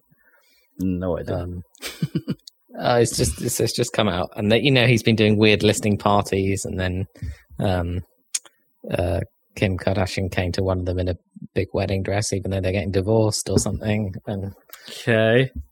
uh, yeah, and like Marilyn Manson is there, even though he's uh been accused of all this awful, awful stuff. Okay. you know, standard Kanye West. Anyway, um, when Dunkey was streaming on Twitch, like uh, a, a made up, like he's oh I stole the I'm gonna leak Donda the, the new album, and then he just played a bunch of like weird sounds and like children's uh, music or whatever as the tracks. But then, which was kind of funny, and it was like, oh yeah, this is genius. Uh, but then, Did, did he have I'm a section sure- where he's just was actually just him saying poop de scoop de whoop for a while? well, that's just it. It's like the poop de scoop thing because uh, a little one of the like meme children's animation, I think, songs that Dunkey used. A clip of that ended up on the actual album Oh, really? and play. Yes, I think so. Like two seconds of it or something. Oh my god! And I'm not sure if it was Kanye himself. I mean, Kanye produced that. Obviously, it's his album. Yeah, yeah. Or someone in his crew was was watching Dunkey's Twitch stream or something, and like it was played at like in full that that stupid gabba jabba jabba or whatever it is Right. Yeah. at um at um at one of the listening parties, and it's like, what is this? Did this did Dunkey's joke really make it onto a Kanye West album? Like or, what? or, or was just like that a meme that Kanye liked because it's not. oh, maybe, it's quite maybe. old at yeah, this point. Yeah. yeah, it's an old meme. So uh, yeah, Weird. yeah. So Twitch, yeah. Jabba jabba jabba. Because I don't remember that meme originally, personally. Yeah, do that you, do I, you remember like, it? Well, I mean, I definitely I was aware of it, but it wasn't like one that I knew exactly. It wasn't. Like, a, was it? Was it wasn't that dank? it was. I mean, I was, supposedly it was fairly dank, dank. but I don't think it, Yeah. it was just like um, it was one of those ones that was like really popular, but like not like Not in your circle. yeah, or not like publicly popular. I don't know. Underground. Underground the dankest. See, I wasn't aware of it at all. no, I'm still not aware of it, really. Even if you say it, like, Maybe Ye just likes dank memes and he just decided to stick some of that one on. is, that, is, that, is that how we shorten it now? Just yay. that's how he sort of. Oh god. he's trying. He's trying to change his name to Ye. Just isn't. Or, or. Yay! now we, now, we, been- Ye- now we can play the children noise over and over again. I mean, yay is a really old one, isn't it? Like Jesus, Yeah. Oh, right? Uh, um, he named one of his albums Jesus. Uh, Mm. Yeah, I can't remember what he, he wants to be these days. Snoop Lion. Snoop, Snoop Lion. yeah, exactly. Yay, lions! He Anyway, can, he can be yay Uh, rhino. so what games have you been playing? Game. Rob, Rob, what have you been up to? What have I been playing? right, where did we? Where, I'm trying to. Right, it's been a while. Where did we get to? Um, You finished Horizon. I did finish a The right. main Yeah, yeah, that happened. You've We've- been we playing took- something else now, hopefully. We're playing two other something else's. At least two other something else's, and this is where I get I get a little bit forgetful. Um, I played me some twelve minutes. Okay. The right. point and well, what I guess can only be described as a point and click adventure game about a time loop. Uh, came out like a couple of weeks ago. I started playing it as soon as it came out. Um, uh, featuring performances by James McAvoy, Daisy Ridley, and everyone's favourite Willem Dafoe. Oh, that's Um, pretty strong. Yeah, it's pretty strong, and they they do a good job. Uh, it has to be said in, in, in the game. It's, not- it's not there's no. I mean, there's a little bit of ham because it's got Willem Dafoe, but it's uh, uh, but it's it's it's my kind of ham. It's smoked. It's uh, yeah. So it's a it's a time loop point and click adventure, and it's pretty, pretty traditional in that sense. In that, like you you're literally like pointing at the ground to say move, my character here, and like point on an object to pick it up or you can go into your inventory and put object on top of object to combine them um, Wow, and classic. things. Yeah, it's it's pretty classic in that regard. It's it's its hook is that it's a real time loop. So they the unlike the title, the loop lasts about ten minutes or shorter, depending on what happens, um, or longer in some cases. Um, uh, and it's you. It's about your character. You, you play the play the man, the the husband. Uh, uh, they go for a slightly they go for a traumatic experience on the first loop. It's supposed to be like a like a nice a nice date night. Effectively, they have they have dessert at the table, and there's you know, romantic music playing on the radio, and uh, then all of a sudden there's a knock at the door, and uh, someone claiming to be the police turns up, asking about uh, uh, you know accusing the wife of her dad of her dad's murder, and asking where the watch is, and uh, and then proceeds to basically murder you to get the information out of her, but you die like just before she reveals it, and then it's like, and so start, and then it loop, and then it loops, and so starts your trauma, I guess, of like trying to manipulate the situation to learn more, figure out what's going on, and ultimately try and break out of the loop. Um, which is fine So in if premise. you do nothing, does it does it sort of continue as the first loop? If you, if I mean, you, you can actually different. sort of do nothing, but then like nothing happens, right? Like you just right? you Yeah. just, the characters just hang out until the cop turns up, um, who always Right, turns yeah, up at the same time um, Right. in the loop. Um, but yeah, the more the more loops you do, the more you can, the more conversation trees you go down, the more you interact with the environment, the more you start messing with what's going on, and the more you learn, and then the more you learn, the more you, uh, the more that unlocks conversation trees and options for the next time round, um, and things like that. So you're you're building up your list of possibilities, um, uh, to to let you do more more things, and it's uh, it's generally I had a I, I mean I'll say at first I had I've had a pretty good time with it. Um, uh, in the you know, there was there was a there's definitely a period of time, especially when the loops were quite short at first, where I'm sort of you know dying pretty early, I guess, um, or Mm. uh, um, or I'm not succeeding in in a decent way, or causing a loop where it's like, yeah, this is fine. I'm I'm, I'm creating enough different scenarios to keep moving forward. I'm still learning. I'm still I'm expanding my arsenal, I guess, pretty quickly. But then it runs into the point and click game problem. Eventually, you get stuck. You run out of ideas, and it's just like, Yeah. okay, what obtuse situation does the game want me to do in order to progress? Uh, But the clock is ticking all the time as well. and the clock, yeah, but the clock is ticking and it loops. So if you miss your opportunity or you miss your window, you balls it up, you're going to have to loop it and do it again. And that's and that's where some you know it sort of instead of solving the problem of like make of a, an obtuse puzzle, uh, obtuse puzzle in a point and click adventure, kind of just exaggerates it, right? Because you're having Right, to go through the loop yeah. again to get to the point where you want to do something different, and so you perhaps going to have to go through the setup again. You're going to have to hear the dialogue again. You're going to have to, um, yeah, it's and it, it's a problem because I'm stuck again where I am right now, and I haven't touched that game in about a week and a half.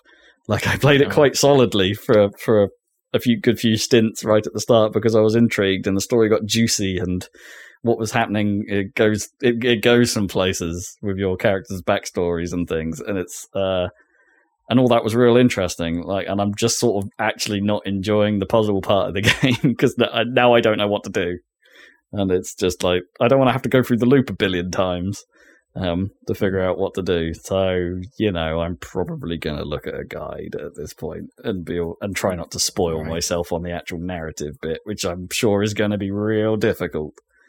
Um, But otherwise, ha- what are you going to? There's no way forward, is there? It's just No, looping. and, until I until I figure- figure out what the trick is, it's like I'm just playing out the loop in the various different ways it can. It sounds like That's- it needs like one of those a kind of a hint system that would show you like a timeline and then have like little highlights and places where things could happen differently or yeah, something. so it does it does have some hinting, but it's like it's really like subtle, like really subtle. So like it will grey out, I think, bits of conversation that you've generally exhausted. Right. or like there's no route of interest here anymore. Um, and but it, but there's plenty where that that seem to stay lit up, even though it feels like I've exhausted their route. And it's like, okay, maybe there's something that I can do with that later. Like maybe there's a bit of information I don't have right now that means that that tree isn't complete. Hmm. Um, so the but that so that's not always clear whether that's useful or not. Um, there's also sometimes where if you like if you do something new, um, at the end of the loop, your character might say something as they come out of that loop. Um, but this isn't logged anywhere or anything. So if you miss what he's been said, what what what what he says as you come out of the loop, um, you might not have much of an idea about what to do next. Hmm. Um, because I, if you do that same loop again, he won't say that same quote again. He'll only say it Hmm. upon uh, his as the character's realization that there may be more to it. If you see what I mean. So it's and they're not they're not always super helpful. Like I don't know. Like I said, like the where I'm at right now, there wasn't a hint. Or there wasn't anything like that because it was because the last thing I did was fairly dramatic. He had a reaction to that rather than a aha, I wonder if I do this kind of thing. um, yeah. So I don't know. I like. I need. I need some help, and the game's like got no way of giving it to me, as far as I can tell. Um, there's clearly some secrets in that thing because the achievements are all kind of like not obvious. You don't seem to get achievements for progress. You get achievements for doing like the only achievement I got is for watering a plant. And I think there's another achievement related to something to do with watering this plant, which I'm pretty sure is like unrelated to the rest of the story. and there's a there's a few other. Uh, most of the achievements all seem to be listed like that, apart from maybe one for actually finishing the game. And I hear there's multiple endings to that thing. Um, uh, some of which are dial and ending, some of which are you can break out of the loop early in some way. Um, but I haven't encountered any of them yet. Um, so yeah, I don't know. I I honestly don't know. I think it might be like slightly less of a hassle or to have actually played it on PC. I'm playing it on Xbox, like so you're doing the pointing and clicking with a controller, which is probably not ideal. Whereas you know Mm. on a on a PC you just have a mouse, which would probably be better. Um, and as I say, uh, I don't think the the performances are bad. You're just hearing them quite a lot, in if you're going through a loop several times, which is a shame. Um, it has that sort of slightly frustrating thing where I you can be ahead of your character sometimes, and because but because the character in the game hasn't figured out what you as the player has figured out, you don't necessarily have the conversation option available to you yet until you've done something Yeah. else. Um, that hasn't happened very much, in fairness, but it's happened a couple times where it's just like, I know what's going on. How do I make you know what's going on? Right, because you need to kind of demonstrate it some, in order to Somehow, it out. yeah. But that solution might not always be super obvious. Um, uh, Mm. yeah, so it's. I'd say I'd say it's a uh, a valiant attempt at breathing some life Yeah. into into the genre, which is like you don't see all that often. Um, yeah, bravo for trying. yeah, I wouldn't say it's bad. I wouldn't necessarily say it's badly done. Not at all. It's just that Mm. it, it just it just falls into some of the holes that make the genre irritating. The classics, yeah. Yeah. Because sort, it sort of got me thinking about how many point and click adventures games have I played versus how many have I finished, and it's like I've probably only finished Grim Fandango. Yeah, and even that one was quite streamlined compared to yeah, you know you could there was no combining objects in Grim Fandango. No, Oh, I uh, guess there was, but you had to like you had to like put the object. There was only like one puzzle where you combined an object, I think, and you had to put one object down into the environment and then put the other one on top of it. Oh, in yeah, the yeah. Environment. yeah. It was no like Yeah. like mixing of your in like because it only let you see No. one object at a time in your inventory because the Yeah. way that was stylized. That like it's Yeah, And, and I do remember getting stuck with Grim Fandango when I played it as a, Oh, yeah. you know, when we first played it when it first came out. Um, but you know, when I Yeah. revisited it with the remastered version, it was uh, uh, yeah, I didn't find it nearly as troublesome. Um, but you know, there was always a bit in Sam and Max hit the road. As much as I loved that game, there was always a bit I got stuck at and never f- found out, Yeah. never figured out the solution. Um, I think I played one of the LucasArts Indiana Jones games back in the day and never got very far with that. Um, don't think I've ever played a Monkey Island properly. There's a bit of a hole. Um, that had some good remasters. I think. I think I played that on the on the phone, on the iPhone. Like the, oh yeah, and it had that. Um, the Xbox version had the whole future and past look toggle thing, Mm. so you could play it in pixel Yeah, yeah. mode or play it in fully redone. Toggle, yeah. Mm. But yeah, twelve minutes. Like it's all right. It's all right. Give it. A, you might as well give it a go. Maybe it'll click with you better than it has with me. But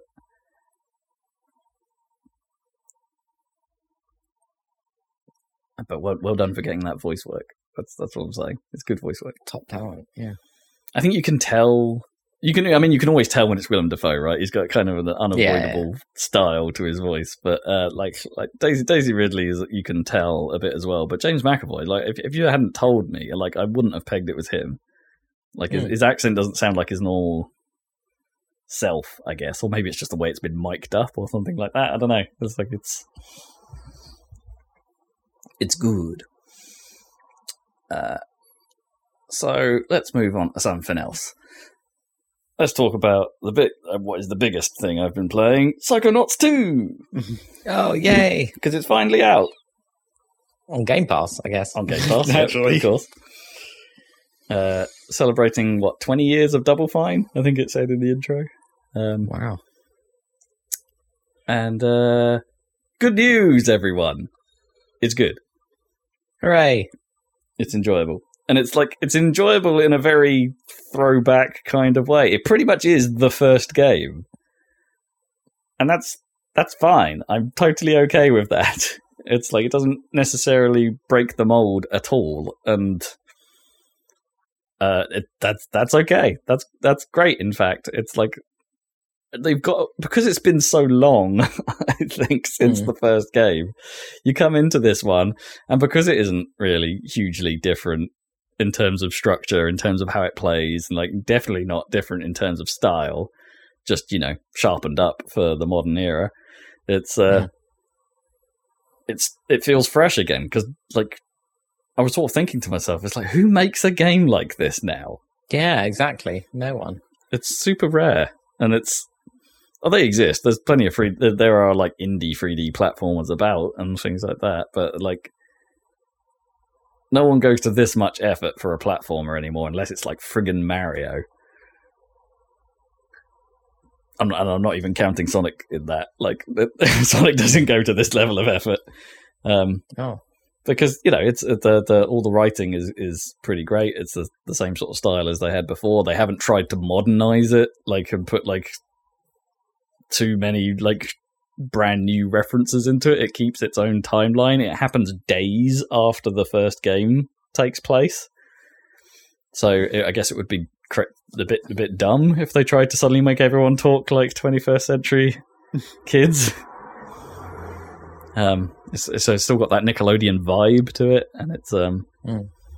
uh, I'm having a great time with it. Honestly, like it's a it's a hard game to knock. Um, like okay, it's got its like rough edges here and there. Like as much as you might uh, malign the invisible wall in the environment, there's probably a couple of places where it could have benefited from a few invisible walls to stop me getting into Oh, really? holes. Um, Oh, no. um, but I eventually found my way out. Though it's not like I got stuck there. It's not Horizon, um, but I, uh, I I did manage to to probably end up in places I wasn't supposed to be a couple times, um, just by you know testing the edges of, it, of of the environment to see where I could get to. Um, and there's plenty of stuff like uh, uh, it, it's got. I mean, it's an interesting structure because it throws you into like a main level, and then you go to a, like a hub world, but the hub world's a bit restricted at first. So then you go do another level, and then and then you get pretty much the the entire hub world is opened up to you, and the hub world is pretty big, and it's Mm. so it's, it and that's very similar to the to the structure of the of the first game. Um, the original, yeah. yeah, so you can you can spend quite a while just faffing around in the hub world once you unlock it. Just just traveling around, just seeing what's about, seeing what's there. Uh, probably getting ahead in some ways, but then then you will fall into the trap that like there are side quests and things to do in the hub world and story things to do in the hub world, and you're like, yeah, I know, I've been there, I've done that. kind of thing. It's like they said, "Oh, you should go to the there's a, there's an area called the questionable area," and it's like, oh, well, it's like, yeah, I know where that is. I've been there. I've been there. I've, I've seen that on my travels. Yeah, it's like, oh, maybe it's maybe it's through this through this abandoned mine, and I'm like, you you know it is. We've we've we've done we've done this. Mm. that there perhaps should have been some, and and as a result, it ends up there ends up feeling like there's a few little plot holes, a few little um incongruent kind of kind of things where it's like, oh, there's a uh, early on in the game, it becomes apparent that there may be a mole in Psychonauts head HQ, and it's like so they Mm, put the base on lockdown, and then and then for some reason, just because it's suddenly not, and you're like, but we haven't solved this like or anything. Why am why am I allowed outside? You made such a big deal of it being on lockdown, and now I'm like seconds ago I talked to you about this, and it's like I need to go outside for a thing, and they're like, no, the base is on lockdown, and then something completely unrelated happens story wise, and it's like, well, now you're allowed outside. and Well- it's like, Well, and I just like, what what's what's going on here? but you know, video games, it's like they needed a reason to keep you in, I guess. uh, but then they don't have a then- reason enough to lift it. Yeah. Yeah, I mean that's still a plot point. I don't. I haven't got to the point where I've figured out what any of that is or anything like that, or if it's important or not. But they just sort of decided it's not important at some point. I don't know. It's weird. Mm. I haven't yet encountered the milkman. he, he he hasn't delivered the milk. He's got to be in there though, right? He's got to be in there somewhere. I mean, yeah, famous. Um, yeah, I have absolutely the- absolutely no idea how far through this thing I am as well because it doesn't it hasn't necessarily given me a particularly great sense of progression at the moment because there's just so much faff in there. Well, not faff, like it's it's it's, it's entertaining. It's not faff in a bad sense. Like there's so much stuff I've just been doing in the hub, like and in I've the been- hub world, yeah. and I've, as I said, I've only really played two of the main levels so far. One of which is a throwback to some of the themes from the fir- the first level is basically a throwback to some of the themes from the first game, and uh, whereas the second one has been basically a casino in someone's brain, which is great. Cool. if you imagine a casino mixed with being a, a sort of doctor in a former life, it was uh, there's some some interesting mashups going on there. Yeah. Yeah, I can imagine. Uh, I'm I'm having a really good time with it. It's great. Thank So Thank- how's the, thank the, heavens like, it came back. mechanics themselves? Like, uh, I mean, the, strip away all the awesome stuff. I mean, they feel like like uh, they feel like how if you've played Psychonauts one, you know exactly what you're Yeah, getting into. They haven't they Right, haven't really okay. changed how any of that feels um, Cool. at Okay. all. Um, so it's a bit like if you if you want some specifics, it's a very floaty jump Yeah, in floaty. Yeah. in that you, you gain height quickly, but then you sort of hover at peak height for a while and then fall. It's uh, um, sort of sort of strange, and you have a double jump, and uh, you get a brief levitation to hover a bit further, um, fairly early in the game. And uh, and there, there, I'm hoping there's there must be ways of extending your jump because I'm sure there are jumps I can't make yet, and yet I Mhm. haven't found another way to make them. Um, so I guess there must be some other extension technique I haven't got yet. Um, but yeah, generally it's like it's funny, you can still lev- you can still roll around on the ball like you could in the first game to get around places faster. Um, Mhm. Sort of like a bumper ball, I guess. A bit like that that Mario Party mini game. You know, you're rolling around it um, with, with a bit of momentum. Um, Mm. So you can use that to your advantage to get up some speed and make some bigger jumps if there's um, where the area. But you can't use your double jump if you're doing it that way and things like that. It's like there's there's always a trade off. Um, uh, it's got. I think the combat has been mildly improved a touch. Like it doesn't that doesn't feel quite as clunky as maybe it did before. It's a little bit cleaner where the hit zones are and things like that. And you've got a dodge roll, which I'm not sure you did in the first game. Um, I can't remember it anyway.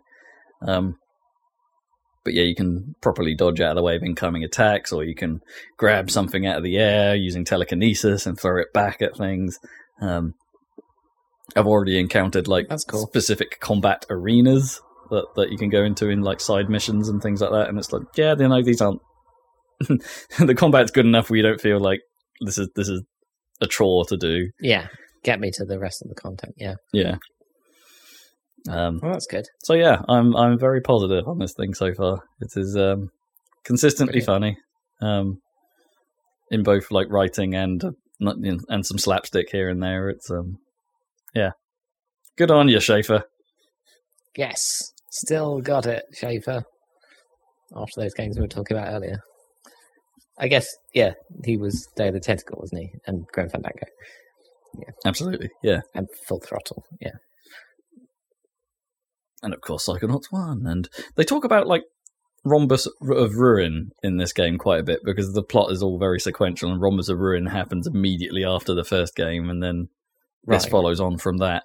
And I don't really know what Rhombus of Ruin was. Was it like a VR experience Yeah, or something? so. So it can be a little strange in its storytelling because they're referring to things that have happened in that.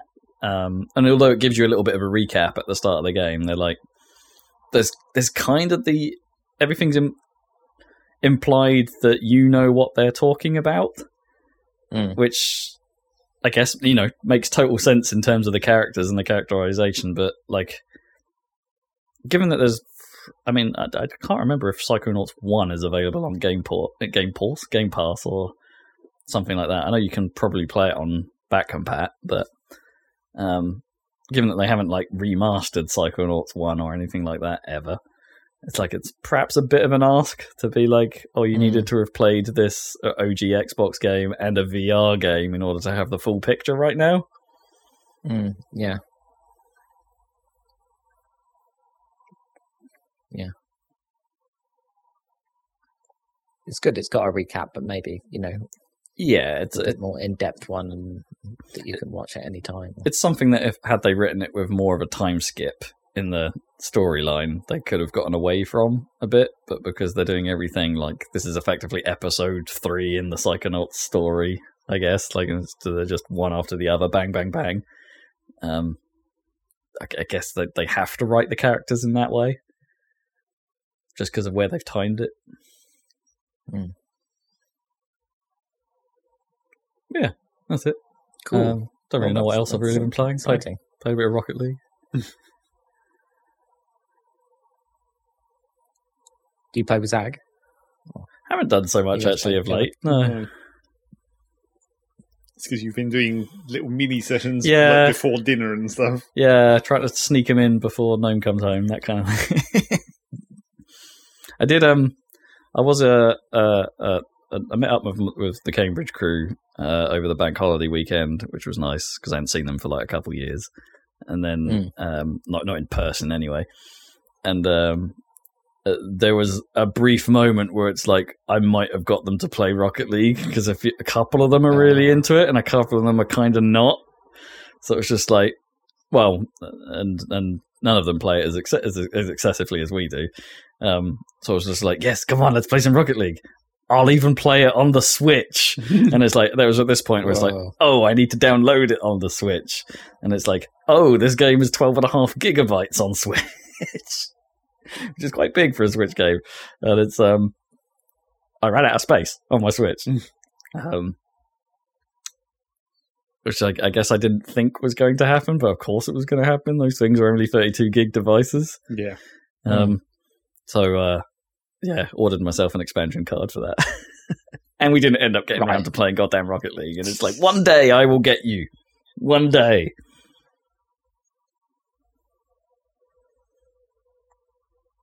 I can't remember what we ended up did playing. I think we played some Pac-Man 256 in multiplayer because that's actually kind of a, that's kind of enjoyable for a brief session. Uh, and until I can think of any more, introducing Zachary Burgess. Well, Start with a cough. yep. As always, Is that one? wake up the vocals Step with one, the cough. you take your left hand. Yep. Step two, take your right hand. I haven't really And played then you tell us what you've been playing. Yeah, I haven't played very much at all new, really. I get well, not new, obviously. In general, even old stuff, I haven't played much. Um, afterwards, I talked about Dwarf Fortress last time. I decided to be like, well, fuck, let's just see what um, let's just see what playing a fully modern version of Dwarf Fortress is like right now. Like, that- what is it? What's the current state of the specially made, still called Lazy Newb pack? Even though that name is like so like two thousands, hmm. but Lazy dude. because the thing about that pack is that at this point it's it's not even the same people. Like the it got put onto open source and then someone else took up development of it. So Oh, right. there, there was totally an opportunity for it to not be called that. Like, but I guess the name was so ingrained in the community or whatever that everyone knows it as that. Yeah, yeah. Why not? Let's keep it going. but yeah, so I I got a fresh install of that and then tried to play another a fresh map of Dwarf Fortress through that, which is I still don't. I, um, and then uh, having played that for uh, like quite a while, I was like, maybe I could, maybe I should try and make a video of Dwarf Fortress using some of the modern stuff, but mostly van- mostly my vanilla version. Because Hmm. the thing is, like, even in the mod pack version that I ran, well, firstly, I didn't turn on any of the graphics because I don't like. I'm so adapted to not graphics that the graphics actually look weird. You need your purest ASCII characters. Yeah, and uh, so like it didn't really look any different. And then once I got in and was starting to look at the, there's sort of two different layers to the mods in the pack that, is generally. Well, it's basically there's one, there's DF hack, which is like actually modifying the game directly. So that actually like introduces new menu options and stuff within the game and then you've got like the utility side, which are generally separate programs that you just run that link into the game and just pick up data. Oh, I see. Right. And so I didn't really feel like most of it was very necessary. Like the DF hack stuff, the stuff that actually changes the base game, there was very few things in there that I was worried about really. There's a couple of nice-ish options. I mean, there's there's a couple of things where it just like it adds a search bar to some menus that where Oh, it's right. like, oh, that's nice, but not totally necessary. Hmm. But apart from that, I didn't really find any particular things in DF Hack that I thought were that vital. But then on the other hand, the the two main external mods that everyone knows and are and would clearly be very useful for making a video in general. Well, not very useful. Nice for making a video. There's the one that gives you sound, which is obviously kind of nice for making a video, and so you're not just having to silence most Yeah, of the yeah. time. and that's sort of you know, Not unless you can get some kind of royalty free well, I mean, dwarven music soundtrack. that is what it is. oh, okay. that is what the sound mod does. It's all just a bunch of weird royalty frees and and weird people recording voice lines and whatnot. Rock and stone. Yeah, basically. So there's that, and then the other one that is obviously everyone considers extremely vital to Dwarf Fortress. And if I was going to make a video, I'd probably use it just to speed things up. Is Dwarf Therapist, of course, which is just the job management thing I was complaining about before. Ah, right. Okay. It's just an external program that lets you just click to select all the different jobs and shows you all the dwarfs in a list. So you can see like, oh, do I have anyone that can do this job and what's their skill level with this job? And if if it's not on, I can turn it on and I can toggle it on and off and I can adjust people's jobs and and it also And you can do all that through the tool. It adjusts the game as well. yeah, it just you just have like a you change all the stuff in the in the tool and then there's just like a commit button that just sends it to the oh, game. oh, nice. So you and then it can you can have it refresh and re A sort, update of, a sort of live hack, game. Yeah, essentially. I'm not actually sure how that one does it, like where it's sending the data, because It could just be a straight memory hack, right? it could be. Because I think, well, I mean, obviously, DF hack, the one that literally hacks the game, is basically a memory hack, Mm. and there were there were some older mods that were very memory hacky that actually don't work any longer because of like the Yeah. binaries have changed or whatever. But then, like with the way therapist sends data, it- feels like it's almost running through them. It's like it's always doing a macro, but it, you can't Oh, see, see. it doing anything. Right. So I assume it's not. It's actually uh, on some level it's hack, doing a memory hack. Hmm. But then, like sound, the sound mod, Sound Sense, is basically just reading a log file. Yeah, I guess it would have to be separate and just pulling in what it could, what Yeah. it needed to. A little bit like how the um, uh, Among Us chat app works, where it's just pulling data Right, from yeah. Among Us to to, to run the uh, speech channel. Yeah. But yeah, so therapist when you, you, you it does all the job management, but then it also sort of goes further to sort of reveal parts of how Dwarf Fortress works that are it's like they're there and you can theoretically see this information, but it's so inconvenient that it's that you like never do. Hmm. Because when you look at a like a dwarf and you look into their thoughts and preferences screen, and it's just like a fucking two pages of text where it's just like it describes everything that they're thinking about and like whether that made them feel good or not, and like all their personality traits, and then like what religion they're a part of, Hmm. and Hmm. all their physical characteristics. It's sort of like Therapist lets you have all that information as well, but summarized so you can actually like you know have this extra information. So you'd be like, it, or it, it has like a separate panel where it can be like, oh, how suitable to different jobs is this dwarf? Oh, So it's like if this dwarf particularly likes animals, then it gives them a bonus towards being suitable towards the animal caretaking jobs and that kind of thing. Which like it's you could theoretically go through every dwarf and look at this giant screen of text and find that information, but it's so inconvenient to do in the base Yeah, game yeah. that you just wouldn't. you, you kind of like having the interface that just sort of perhaps has a like a plus horse next to it or something. Yeah. but like it's weird to have that information because it's it's like I don't know. It's almost like some kind of easy mode, almost where it's like you. It, normally, it's such an inconvenience to look up that information that you don't bother, Mm. so you have to deal with the consequences. But now you have this information. It's like, oh, I can actually. It's actually slightly easier to manage these dwarfs because I have this extra information, which is technically there, but it's so difficult to look yeah. up. Yeah. But even then, that's not actually helping me that much because then you run into the the opposite end of that problem. Is now now you have all this information and you can actually see it. You can be like, well, this isn't working, right? Because there's certain things in Dwarf Fortress naturally that still don't work 100 percent as you would expect them. The main one is the religion aspect, where like different dwarves believe in different gods, or well, not really believe. I mean, they believe in all of them, but they have different gods specific to them that they prefer. So you'd have to build temples to the to like you can build a generic temple where it's just like anyone can come into this temple, and then you can build like individual temples for all the specific gods, and then in the dwarfs like needs essentially they have praying needs, but it's I don't know if there is a generic like need for religion stuff. But then you have all the individual gods' needs if that dwarf believes in them Oh, okay. specifically Right.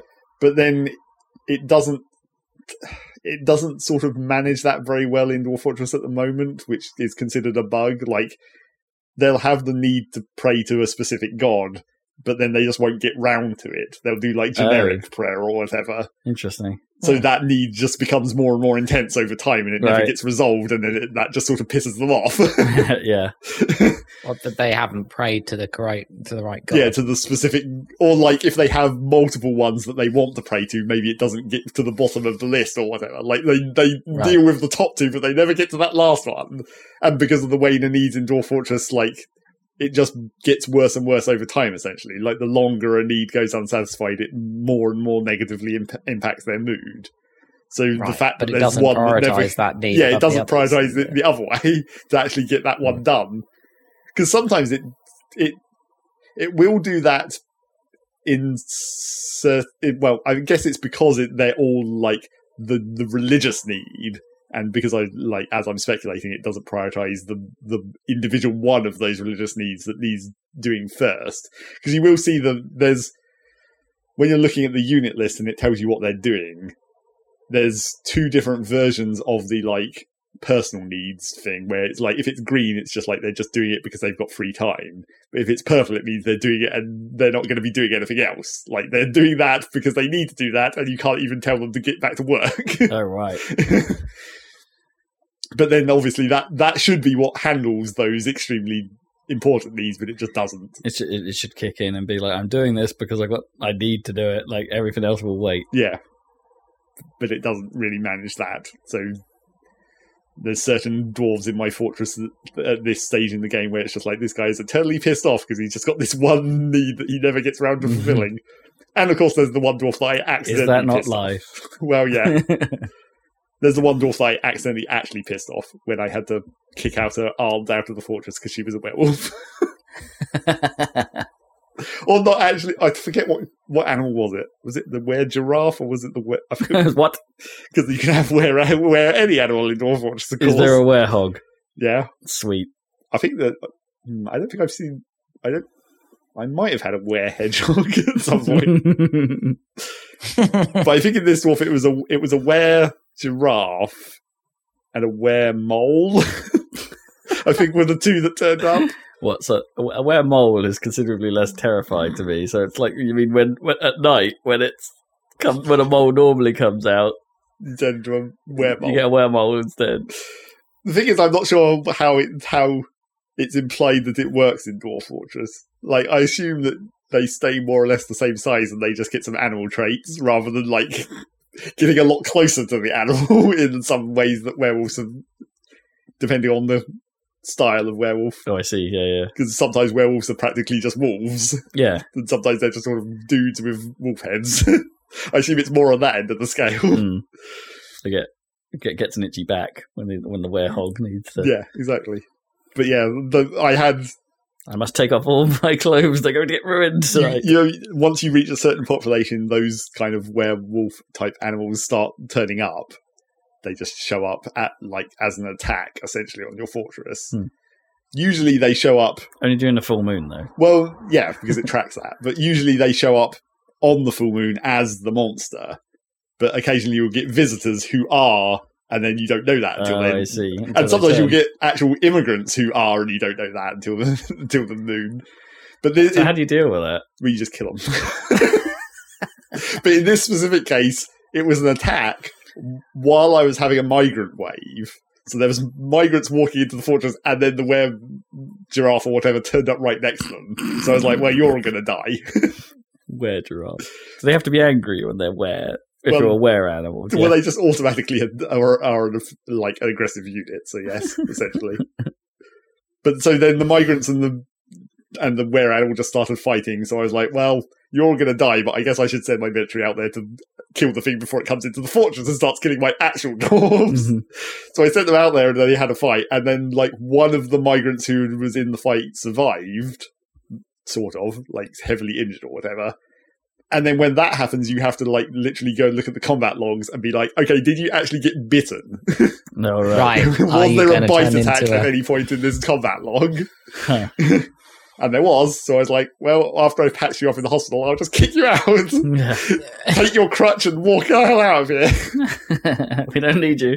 which was kind of mean. But Can you, can you not like uh, like set up jobs or so, I guess you need some sort of like um Uh, instruction to be able to tell people who have have, have known where tendencies to like can you just go to the where prison well, I mean, you can do that. You can be like, use the military system or whatever to temporarily order them to a specific location or make them pull a lever that you've built in a room and then like seal it up.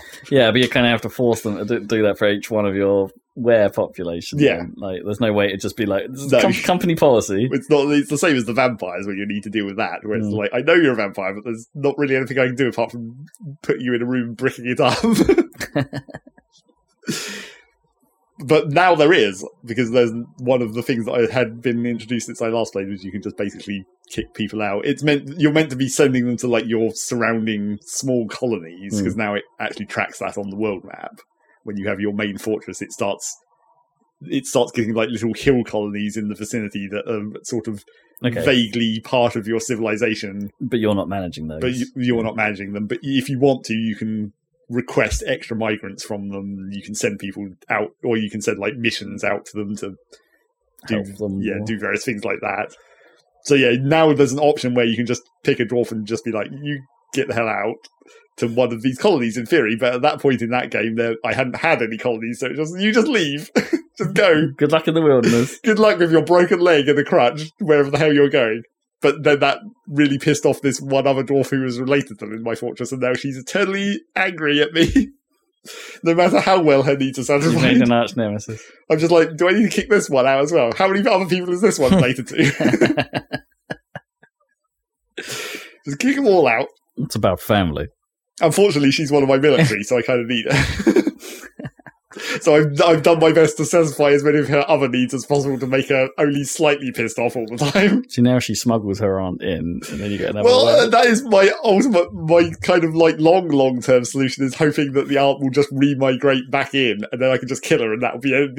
It'll piss her off in the short term, but then it'll be done.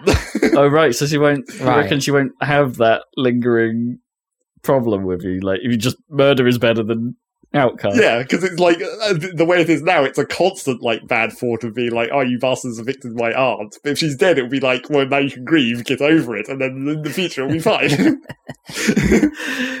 so if you sent the aunt to one of your colonies, is your colony now messed up?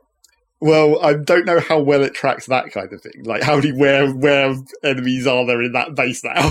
Yeah, if I request migrants from there, is it just going to be a shit ton of werewolves coming in? yeah, because they're all werewolves now, all were They've all been bitten at this point. Yeah, that is the Were question. I mean, the were animals are much less of a problem than the vampires. Because at least with the were animals, like it c- gets the full moon, they become evil, you kill them or don't, and then uh, kick out the ones that you need to, and then that's it. Whereas the vampires, it's very hard to actually, you know, Can't they expose just be kicked them. out? Well, you can, but there's no. That would be on you to figure it out, essentially, Mm. because it's very rare that they'll actually get exposed in the game. Oh, As I being a vampire. see. So that it's not like there's just something happens and then they're fr- from that moment onwards they're just marked as vampire. Yeah. or- because the I mean the the the way that that does happen is if if they're currently drinking someone's blood, which usually happens like in a bedroom or whatever, because they try and find an isolated target. If Hmm. someone happens to walk in while that's happening and sees it, then that triggers it. But Becomes otherwise, known. otherwise it's just like, oh, we found a dead body in the morning and he was drained of blood. But I mean, who did that? so that's the problem with the vampires. There's no. so unless you as the player saw it and then Yeah, you have to either physically see it on your screen as the player or like metagame it and be like, which one of these dwarves has really ridiculously high stats for no apparent reason and and also and also like never drinks alcohol because vampires don't need to drink who's alcohol. who's well nourished right now. and then of course if you get a visitor who's a vampire or a werewolf, then you've got this whole other problem because you can't kick them out. you just have to wait for them to leave on their own. Why can't you kick visitors out? Because it, they don't really count as part of your fortress, so they can't. You can't interact with them in that menu or anything. Uh, you should be able to kick out anyone from your fortress. Yeah, you would hope so. It's my fortress. But yeah, I did have a vampire visitor one time, but the only person he drank blood out of was another visitor. So I was like, well, fair enough, I guess. They're, they're going to leave at some point. or you could just not open your fortress up to visitors, except that's bugged as well. So they kind of always come. If you open the cave lair, you'll always get dumb adventurers who want to go down there and die because they suck. Do you have a little shop at least? So they can buy all your stuff before they go in there and die, and then and then can you hire Well, it's more rec- like- racketeer to go in there? It's more like the opposite, where you just wait for them to die and then go pick up all their shit afterwards. and, yeah, yeah. and then resell it. Yep, and then resell it. So that's Dwarf. Fortress. I mean, I did have this theoretical idea of making a video. I also thought about maybe, well, I went and looked at various options for basically getting a sort of a whiteboard overlay thing so I could like notate the screen maybe, because that would make it much more easy to understand what the hell's going on, I guess. Not easier for me to manage playing it, but that Hmm. could be an option. We'll see. Well, if so you could circle a character. And yeah, say, or like is a- draw some lines is- and be like, "This is what you're actually seeing." If you can't interpret how these symbols are laid out, Hmm. Yeah, Hmm. yeah. You might have to plan or, or this is the part of the in. screen you need to look at. You could edit that in afterwards, I suppose, and be like, well, I mean, editing it in would be even more of a hassle. I was thinking about having just a transparent overlay that you can draw onto, essentially. well, you can use um, uh, the Windows screen. Oh no, you're not running ten. No. you're still running seven. Yeah, I was about to say, yeah, the Windows the, the Windows 10 screen grabber can do that. Lets you lets you like just mark on a screenshot that you've taken. and then as I was saying, in order to pl- make that video more viable again, you, I well, I'd want to have the sound engine running just to have sound in the background, so it's mm-hmm. not just pure silence every time I'm not talking, and dwarf therapist just to make things way quicker for that kind of thing. Yeah. I mean, there's no shame in just being like, I'm going to do this thing right now, and then you then cut. Well, It's sure, just a hard cut, I mean, and then you- come back and be like, right, what I've done is this. you definitely might want to do some cutting in dwarf fortress in general, Yeah, because I'm sure it takes a while to navigate. And just wait for things to happen. Yeah, So yeah, maybe that would be a video. Maybe I don't know. I still haven't decided. another one of those with a sped up section. Yeah, potentially. Um, and then really the only other the only other thing that I played that's not new but new for this fortnight is like I went back to um Factory Town again. Factory Town. Okay. Yep, that one. Uh, I mean, which one is that? Yeah, exactly. It's the one that relies on chutes and well, chutes and conveyor belts. I guess that's not even unusual. No. It's, it's that one where you you have like little houses and then you supply your production lines build make stuff that you then sell to the houses and then that's like an economy and then you use that money to buy various other upgrades and that kind of Oh, thing. Yeah, I vaguely remember you talking about. It's the one that's sort of a little bit industry giant, Yeah, a little bit. But, but not quite like but but not quite. But very early. Right. Well, it's getting less early. It's definitely getting sort of close to, to release because I think I think all of the last of the campaign missions are in now. Hmm. Because I last time I played it, I was going through the campaign because I hadn't before, and they'd only really just been starting to be put in. But I think they're all in now. So I've been trying to play campaign mission six, I think, out of eight. But yeah, there's been a few other modifications as well. Like now, there's a there's an even lower tier of conveyor belt because before you'd have the chutes that could only manage well things that you imagine would go in a chute like grain and and rocks, I suppose, but things that mysteriously are in this game are in ball form. Like it's a ball of grain that just rolls along the chute.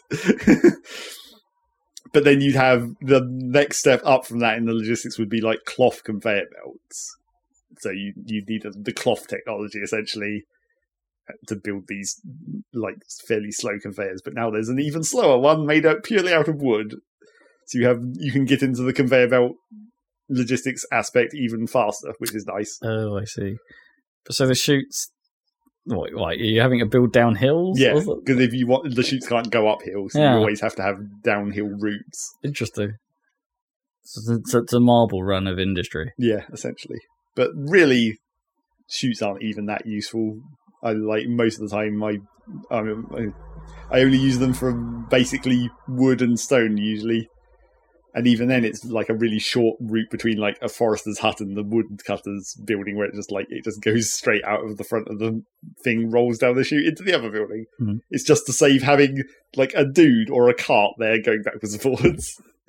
because that's the actual that's the actual reason to build like the logistics system because you have like literal workers and carts and then larger caravans and stuff that can just Okay. pathfind and Yeah. carry shit around but then you're using your worker limit whereas we where you actually want those workers is inside the building to speed up the production rate Oh, I see. Right. Yeah. so the more automated like belts and stuff you can build that saves the workers to actually go inside the buildings but then another update they've done recently is sort of modified the the way it calculates how fast the buildings run because there's like there's different layers of, of bonuses that you can add to the production speed of buildings so you start off with like the base production speed of the building then you can add more workers in it to make that go faster but you can Mhm. only fit so many workers in a building then there's a bonus from the overall happiness of your town, which is basically how many different products you're selling to the houses. Oh, okay, So that just sort of goes up naturally as you're progressing.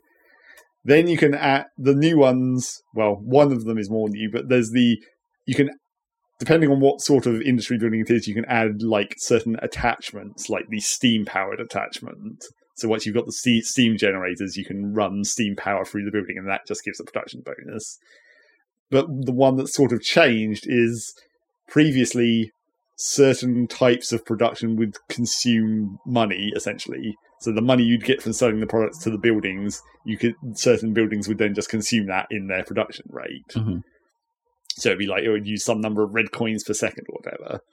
But now that's an actual option, so you can add the red coin booster, and then that actually increases the production rate, but then consumes the red coins. But then you can actually add more to the red coin booster to use more coins to increase the production rate more. So Oh, now I you've see. actually got a sort of because previously the economy was almost pointless because you just you just get money and virtually everything you'd spend it on would be like a one-time cost so you just constantly get more money and your, Yeah, yeah, your yeah. bank balance would just go up forever and then you never need to worry about that ever You, could- you, again could, you could just come back like if you had a you wanted to build something that was hella expensive, you just leave it running. yeah you just wait for a minute and do something else and then you'd have enough money but now now that you've got this actual way to spend money over time directly and it's controllable rather than the old way where you just it was just something that you had to deal with because it was always there Hmm. now you can choose to have it and you can choose how much of it to have so you can be like you can look at your like how many red coins per second am I making from selling shit, so I can spend that much on boosting the production of these specific things. Interesting. How much am I paying my workers? Yeah, essentially, except not really, I guess, because most of them don't get paid. most of the buildings don't have any coin boosters on. Well, I mean, none of them do. They they basically got rid of the idea of any building having a default coin cost. So Oh right, so not so basically everything's free. the production rate of everything is free, mm. but now you can add the booster to any building essentially to just get that bonus production rate. It's a pretty sweet deal. Yeah, pretty much. So yeah, I've been trying to get through this mission, but the tr- the thing is that as I've got into the later missions, it's feeling more like undirected. Like in the early missions, it's very specific for being like build these because you have limited options. Mm. So it's like build these things, achieve this goal, and it's really obvious how it wants you to do that. Right. But at this point, because it's unlocked so many of the options, it's like, well, you need to get to the to making air crystals in the air temple. But when, but the, that means you have to get so many other production lines that lead up to that To get- point. to You're just to it, like yeah. just playing the normal game almost. Right, yeah. So the the campaign hasn't dropped you in a like a scenario where it's like, well, this is a bit finicky, right? How do I? No, not really. And a lot of that game, a lot of the systems of that game are sort of anti-finicky anyway, where it's like they introduced a, a concept a couple of patches ago, I think, where like certain areas of the land have an affinity for a certain product. So it's like if you've cut down a forest, probably the land underneath has an affinity for forests. So if you build a forest hut there and grow trees, they grow better I see. Right. and then like for farms there's the same effect for different kinds of crops or whatever but it doesn't really matter because if you build a farm anywhere and you just start planting crops it will work slower at first but the longer those crops have been grown in that place the land gradually gains affinity to that crop anyway Oh, I see. Right. so Mm.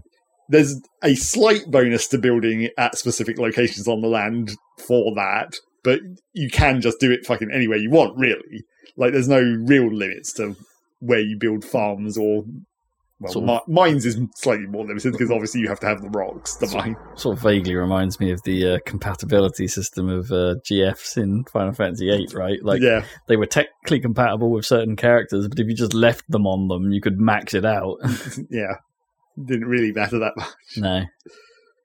So yeah, it, it is a matter of, and also uh, I'm sort of running into the other classic problem of that game where it's like it's a matter of how much effort you want to put in to do cool things. Like you could just build a bunch of crappy conveyor belts and chutes and just have and like have all the individual buildings just wedged wherever the hell you want.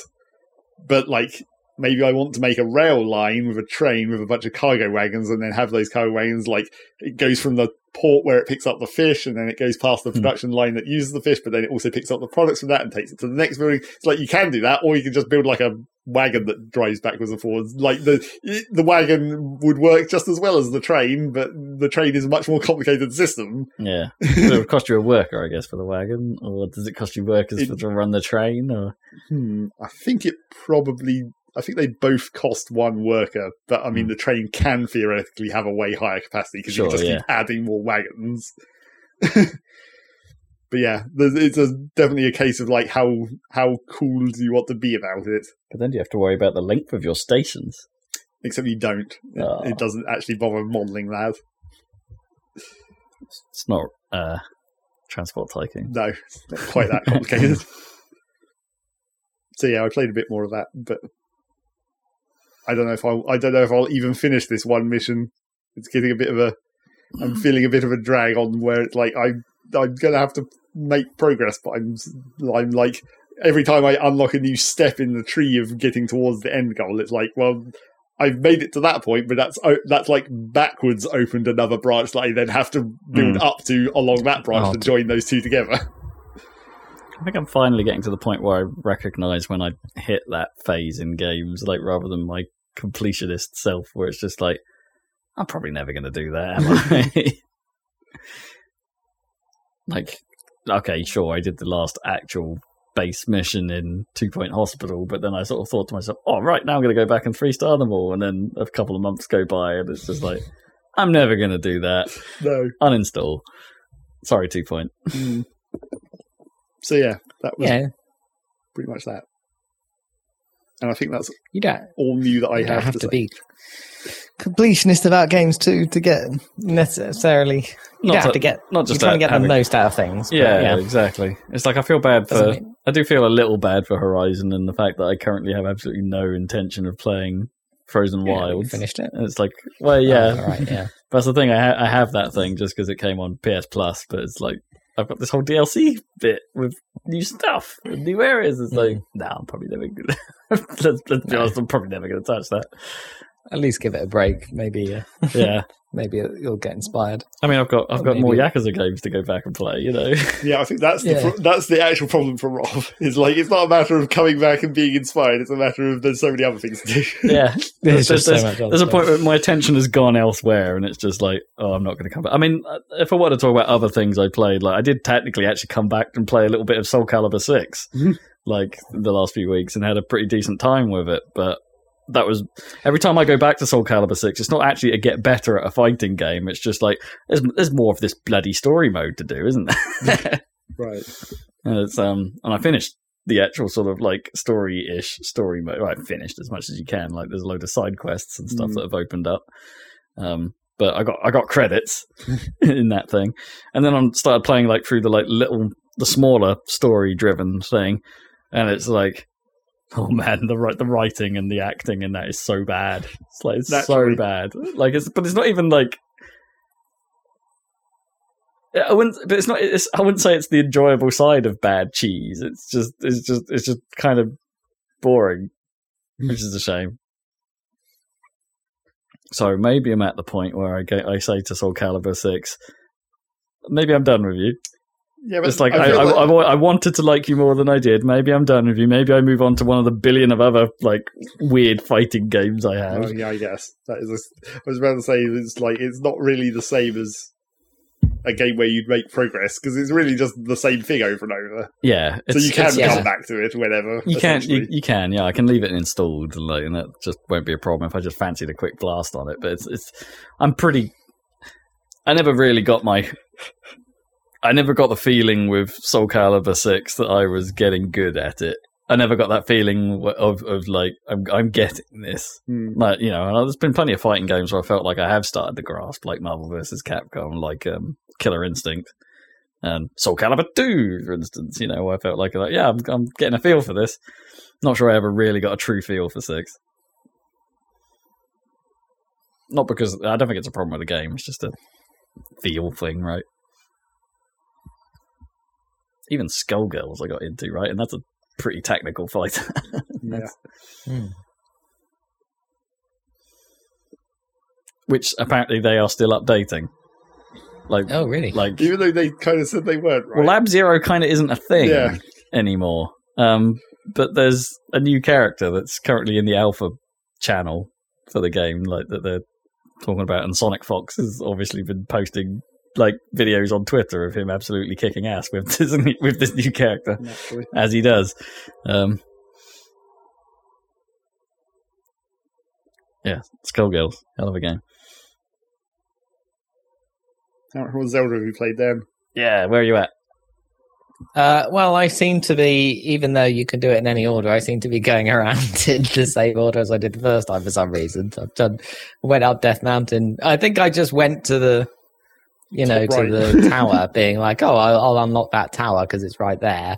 And then I was like, oh, I'll go to the mine and I'll get the fireproof lizards, and then I'll, I'll, I'll just wander up there and get the armor, and then, uh, and then before you know it, you're in the divine beast up there. Right, to be honest, Is it just Yeah, because so- like I- I forget like how the map sort of looks in Breath of the Wild? Is it like just because there's there is stuff in a sort of close together line and you're kind of like naturally drawn? I'll just do what's nearby. Well, I mean, it is up the right hand side of the map. It, Zora's the Hmm. main, yeah. and then basically Death Mountain. There's a bit of Akkala in the middle. but Yeah, yeah. You don't really, if you Yeah. don't go up that side, you go straight up Death Mountain essentially.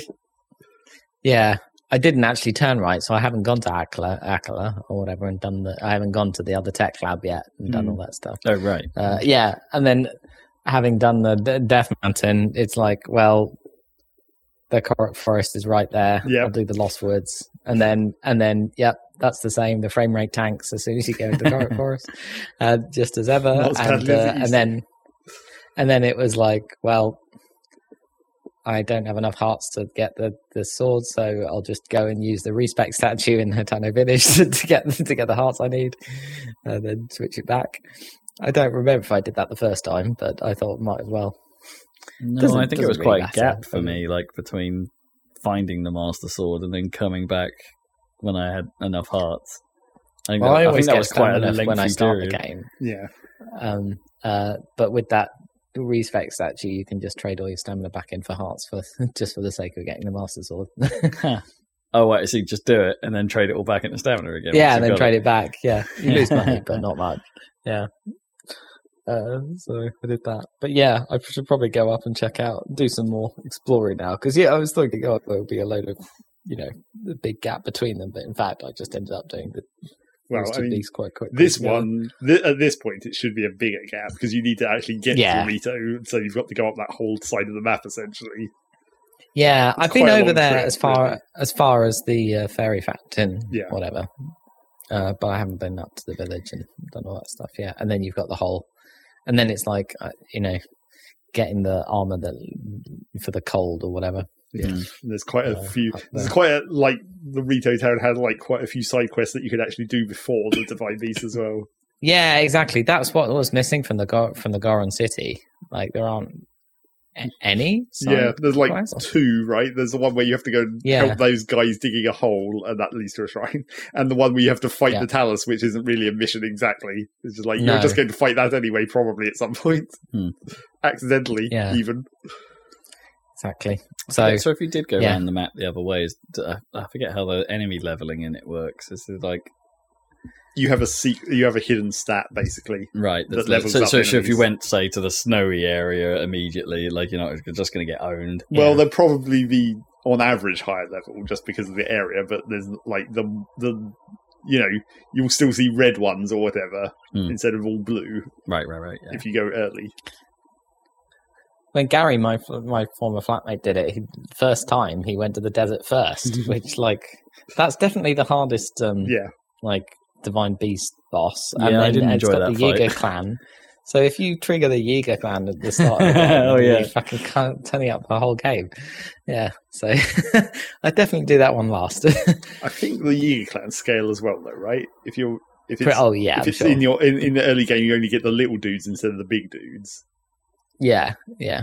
Maybe that'd be good, want their just so you can harvest their bananas. Yeah, There's plenty of other Yeah. places to harvest bananas. Well, there kind of Bananas isn't could until you find a sort of tropical area, right? And to go to the jungle. Yeah, which, and, which uh, I which was like the last area I went to and there are other yeah. before the mighty centre. options. Other mighty options. mighty options. Well, yeah, sure. It's because there's no, there's nothing in there. there's no, well, there's stuff, but there's no, in the, there's jungle is like the only like There's no plot area that has there. no plot. Yeah, Yeah, really. There's a whole fishing village there that doesn't really have a plot, right? and, and one of the dragons, and Yeah. yeah. I think there's a there's Yeah. a few little side quests, isn't there, around Well, the, yeah, around sure. the village? yeah, there's the always- love one or whatever. Yeah, There's always a few and some Yeah. shrines. I wonder how hard, loads of hard a time I'd have going back to that game now, because obviously I haven't played it since oh, you get back into it. well since you got the cut took the cartridge back, and then uh, uh, yeah, Zach's got a digital copy, so you know, stupid. Switch profiles. Um, uh, uh, yeah, I wonder, like, because I never finished it right in my playthrough. I spent like God knows how many hours in it, and I like just never, never Mm. actually, never actually went to Hyrule Castle. No, I mean because it's the last thing you want to do, isn't it? yeah. And I don't think I ever did any of the like Terrytown stuff, like right. Tarrey Town. yeah, Tarrey Town, that's Terrytown, cool. whatever. Like, yeah, that, I don't think that Yeah. ever really became a thing in my playthrough. I, I missed it completely somehow. Maybe Did you just, build your house? yeah. That, yeah, I'm not even sure I did. the yeah. house is where it starts. Alright. yeah, But even the house is Oh. kind of easy to miss. yeah. That's what I mean. I don't. Yeah. I don't really remember ever coming across that like at all. Like, I must have just totally passed me by. I don't even know where I'd go to do that. 'Cause it's like this weird. They should have maybe made that house a little more central to Hateno, or like on the main street Yeah. or something, because it's on this like Yeah. weird back path that goes past those weird demonstration houses and over Yeah. a ravine. It's like Oh, I remember the demo houses. Okay, It's not Yeah, super it's obvious. It's a nice house, but it's not in an obvious place. Yeah, and it's not that. It's not right next to that shrine for No. Hateno Village, is it? Yeah. Um, Did I build it actually? Oh, I don't know. You have to I might put- not have finished You it. have to put a lot of money into it. Yeah, it's I a might, lot of wood. Yeah, a lot of money. I might, I might not have finished it.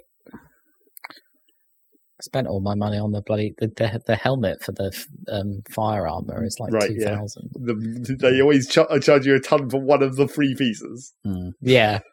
There's no other way to get that, I don't think. It's the classic trick of the firearm. You can get two of the pieces for the shitty side quest, but the expensive one you have to just buy. Yeah. But technically, you do only need one for the fire resistance, but not full fire resistance. Yeah. Well, I wanted to upgrade to flameproof or Yeah. whatever. Hmm. so that wasn't too bad. So you can easily cheese all the fire puzzles in the Divine Beast. It's like, oh, you have to Right. you have to block this wall of fire in order to get through here, or you know, just put on this armor and walk straight through. Walk through. Yeah.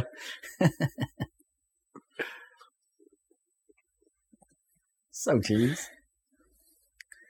Some of those shrines are like some of them are so short, and some of them are like almost as long as some of them. Not as the Divine Beast, but some of them are long. Yeah. Right? Weirdly. Yeah. I don't know. Depends What a on- game. Yeah. Depends how much legs I guess each concept really had, and they just just said, yeah, that's that's about that's about right. Yeah. Yeah. Let's continue with it. It's nice when the shrines like because they have the same aesthetic every time. It's like it's nice when they're suddenly full of lava or something, something a Yeah. bit different. Yeah, just the bottomless pit. yeah,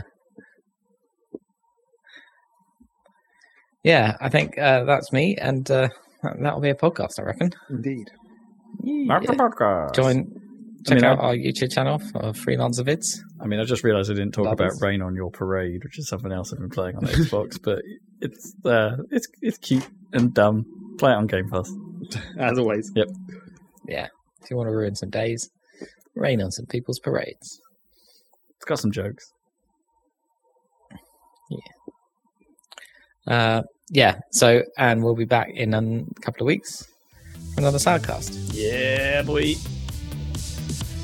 Thank you. Goodbye.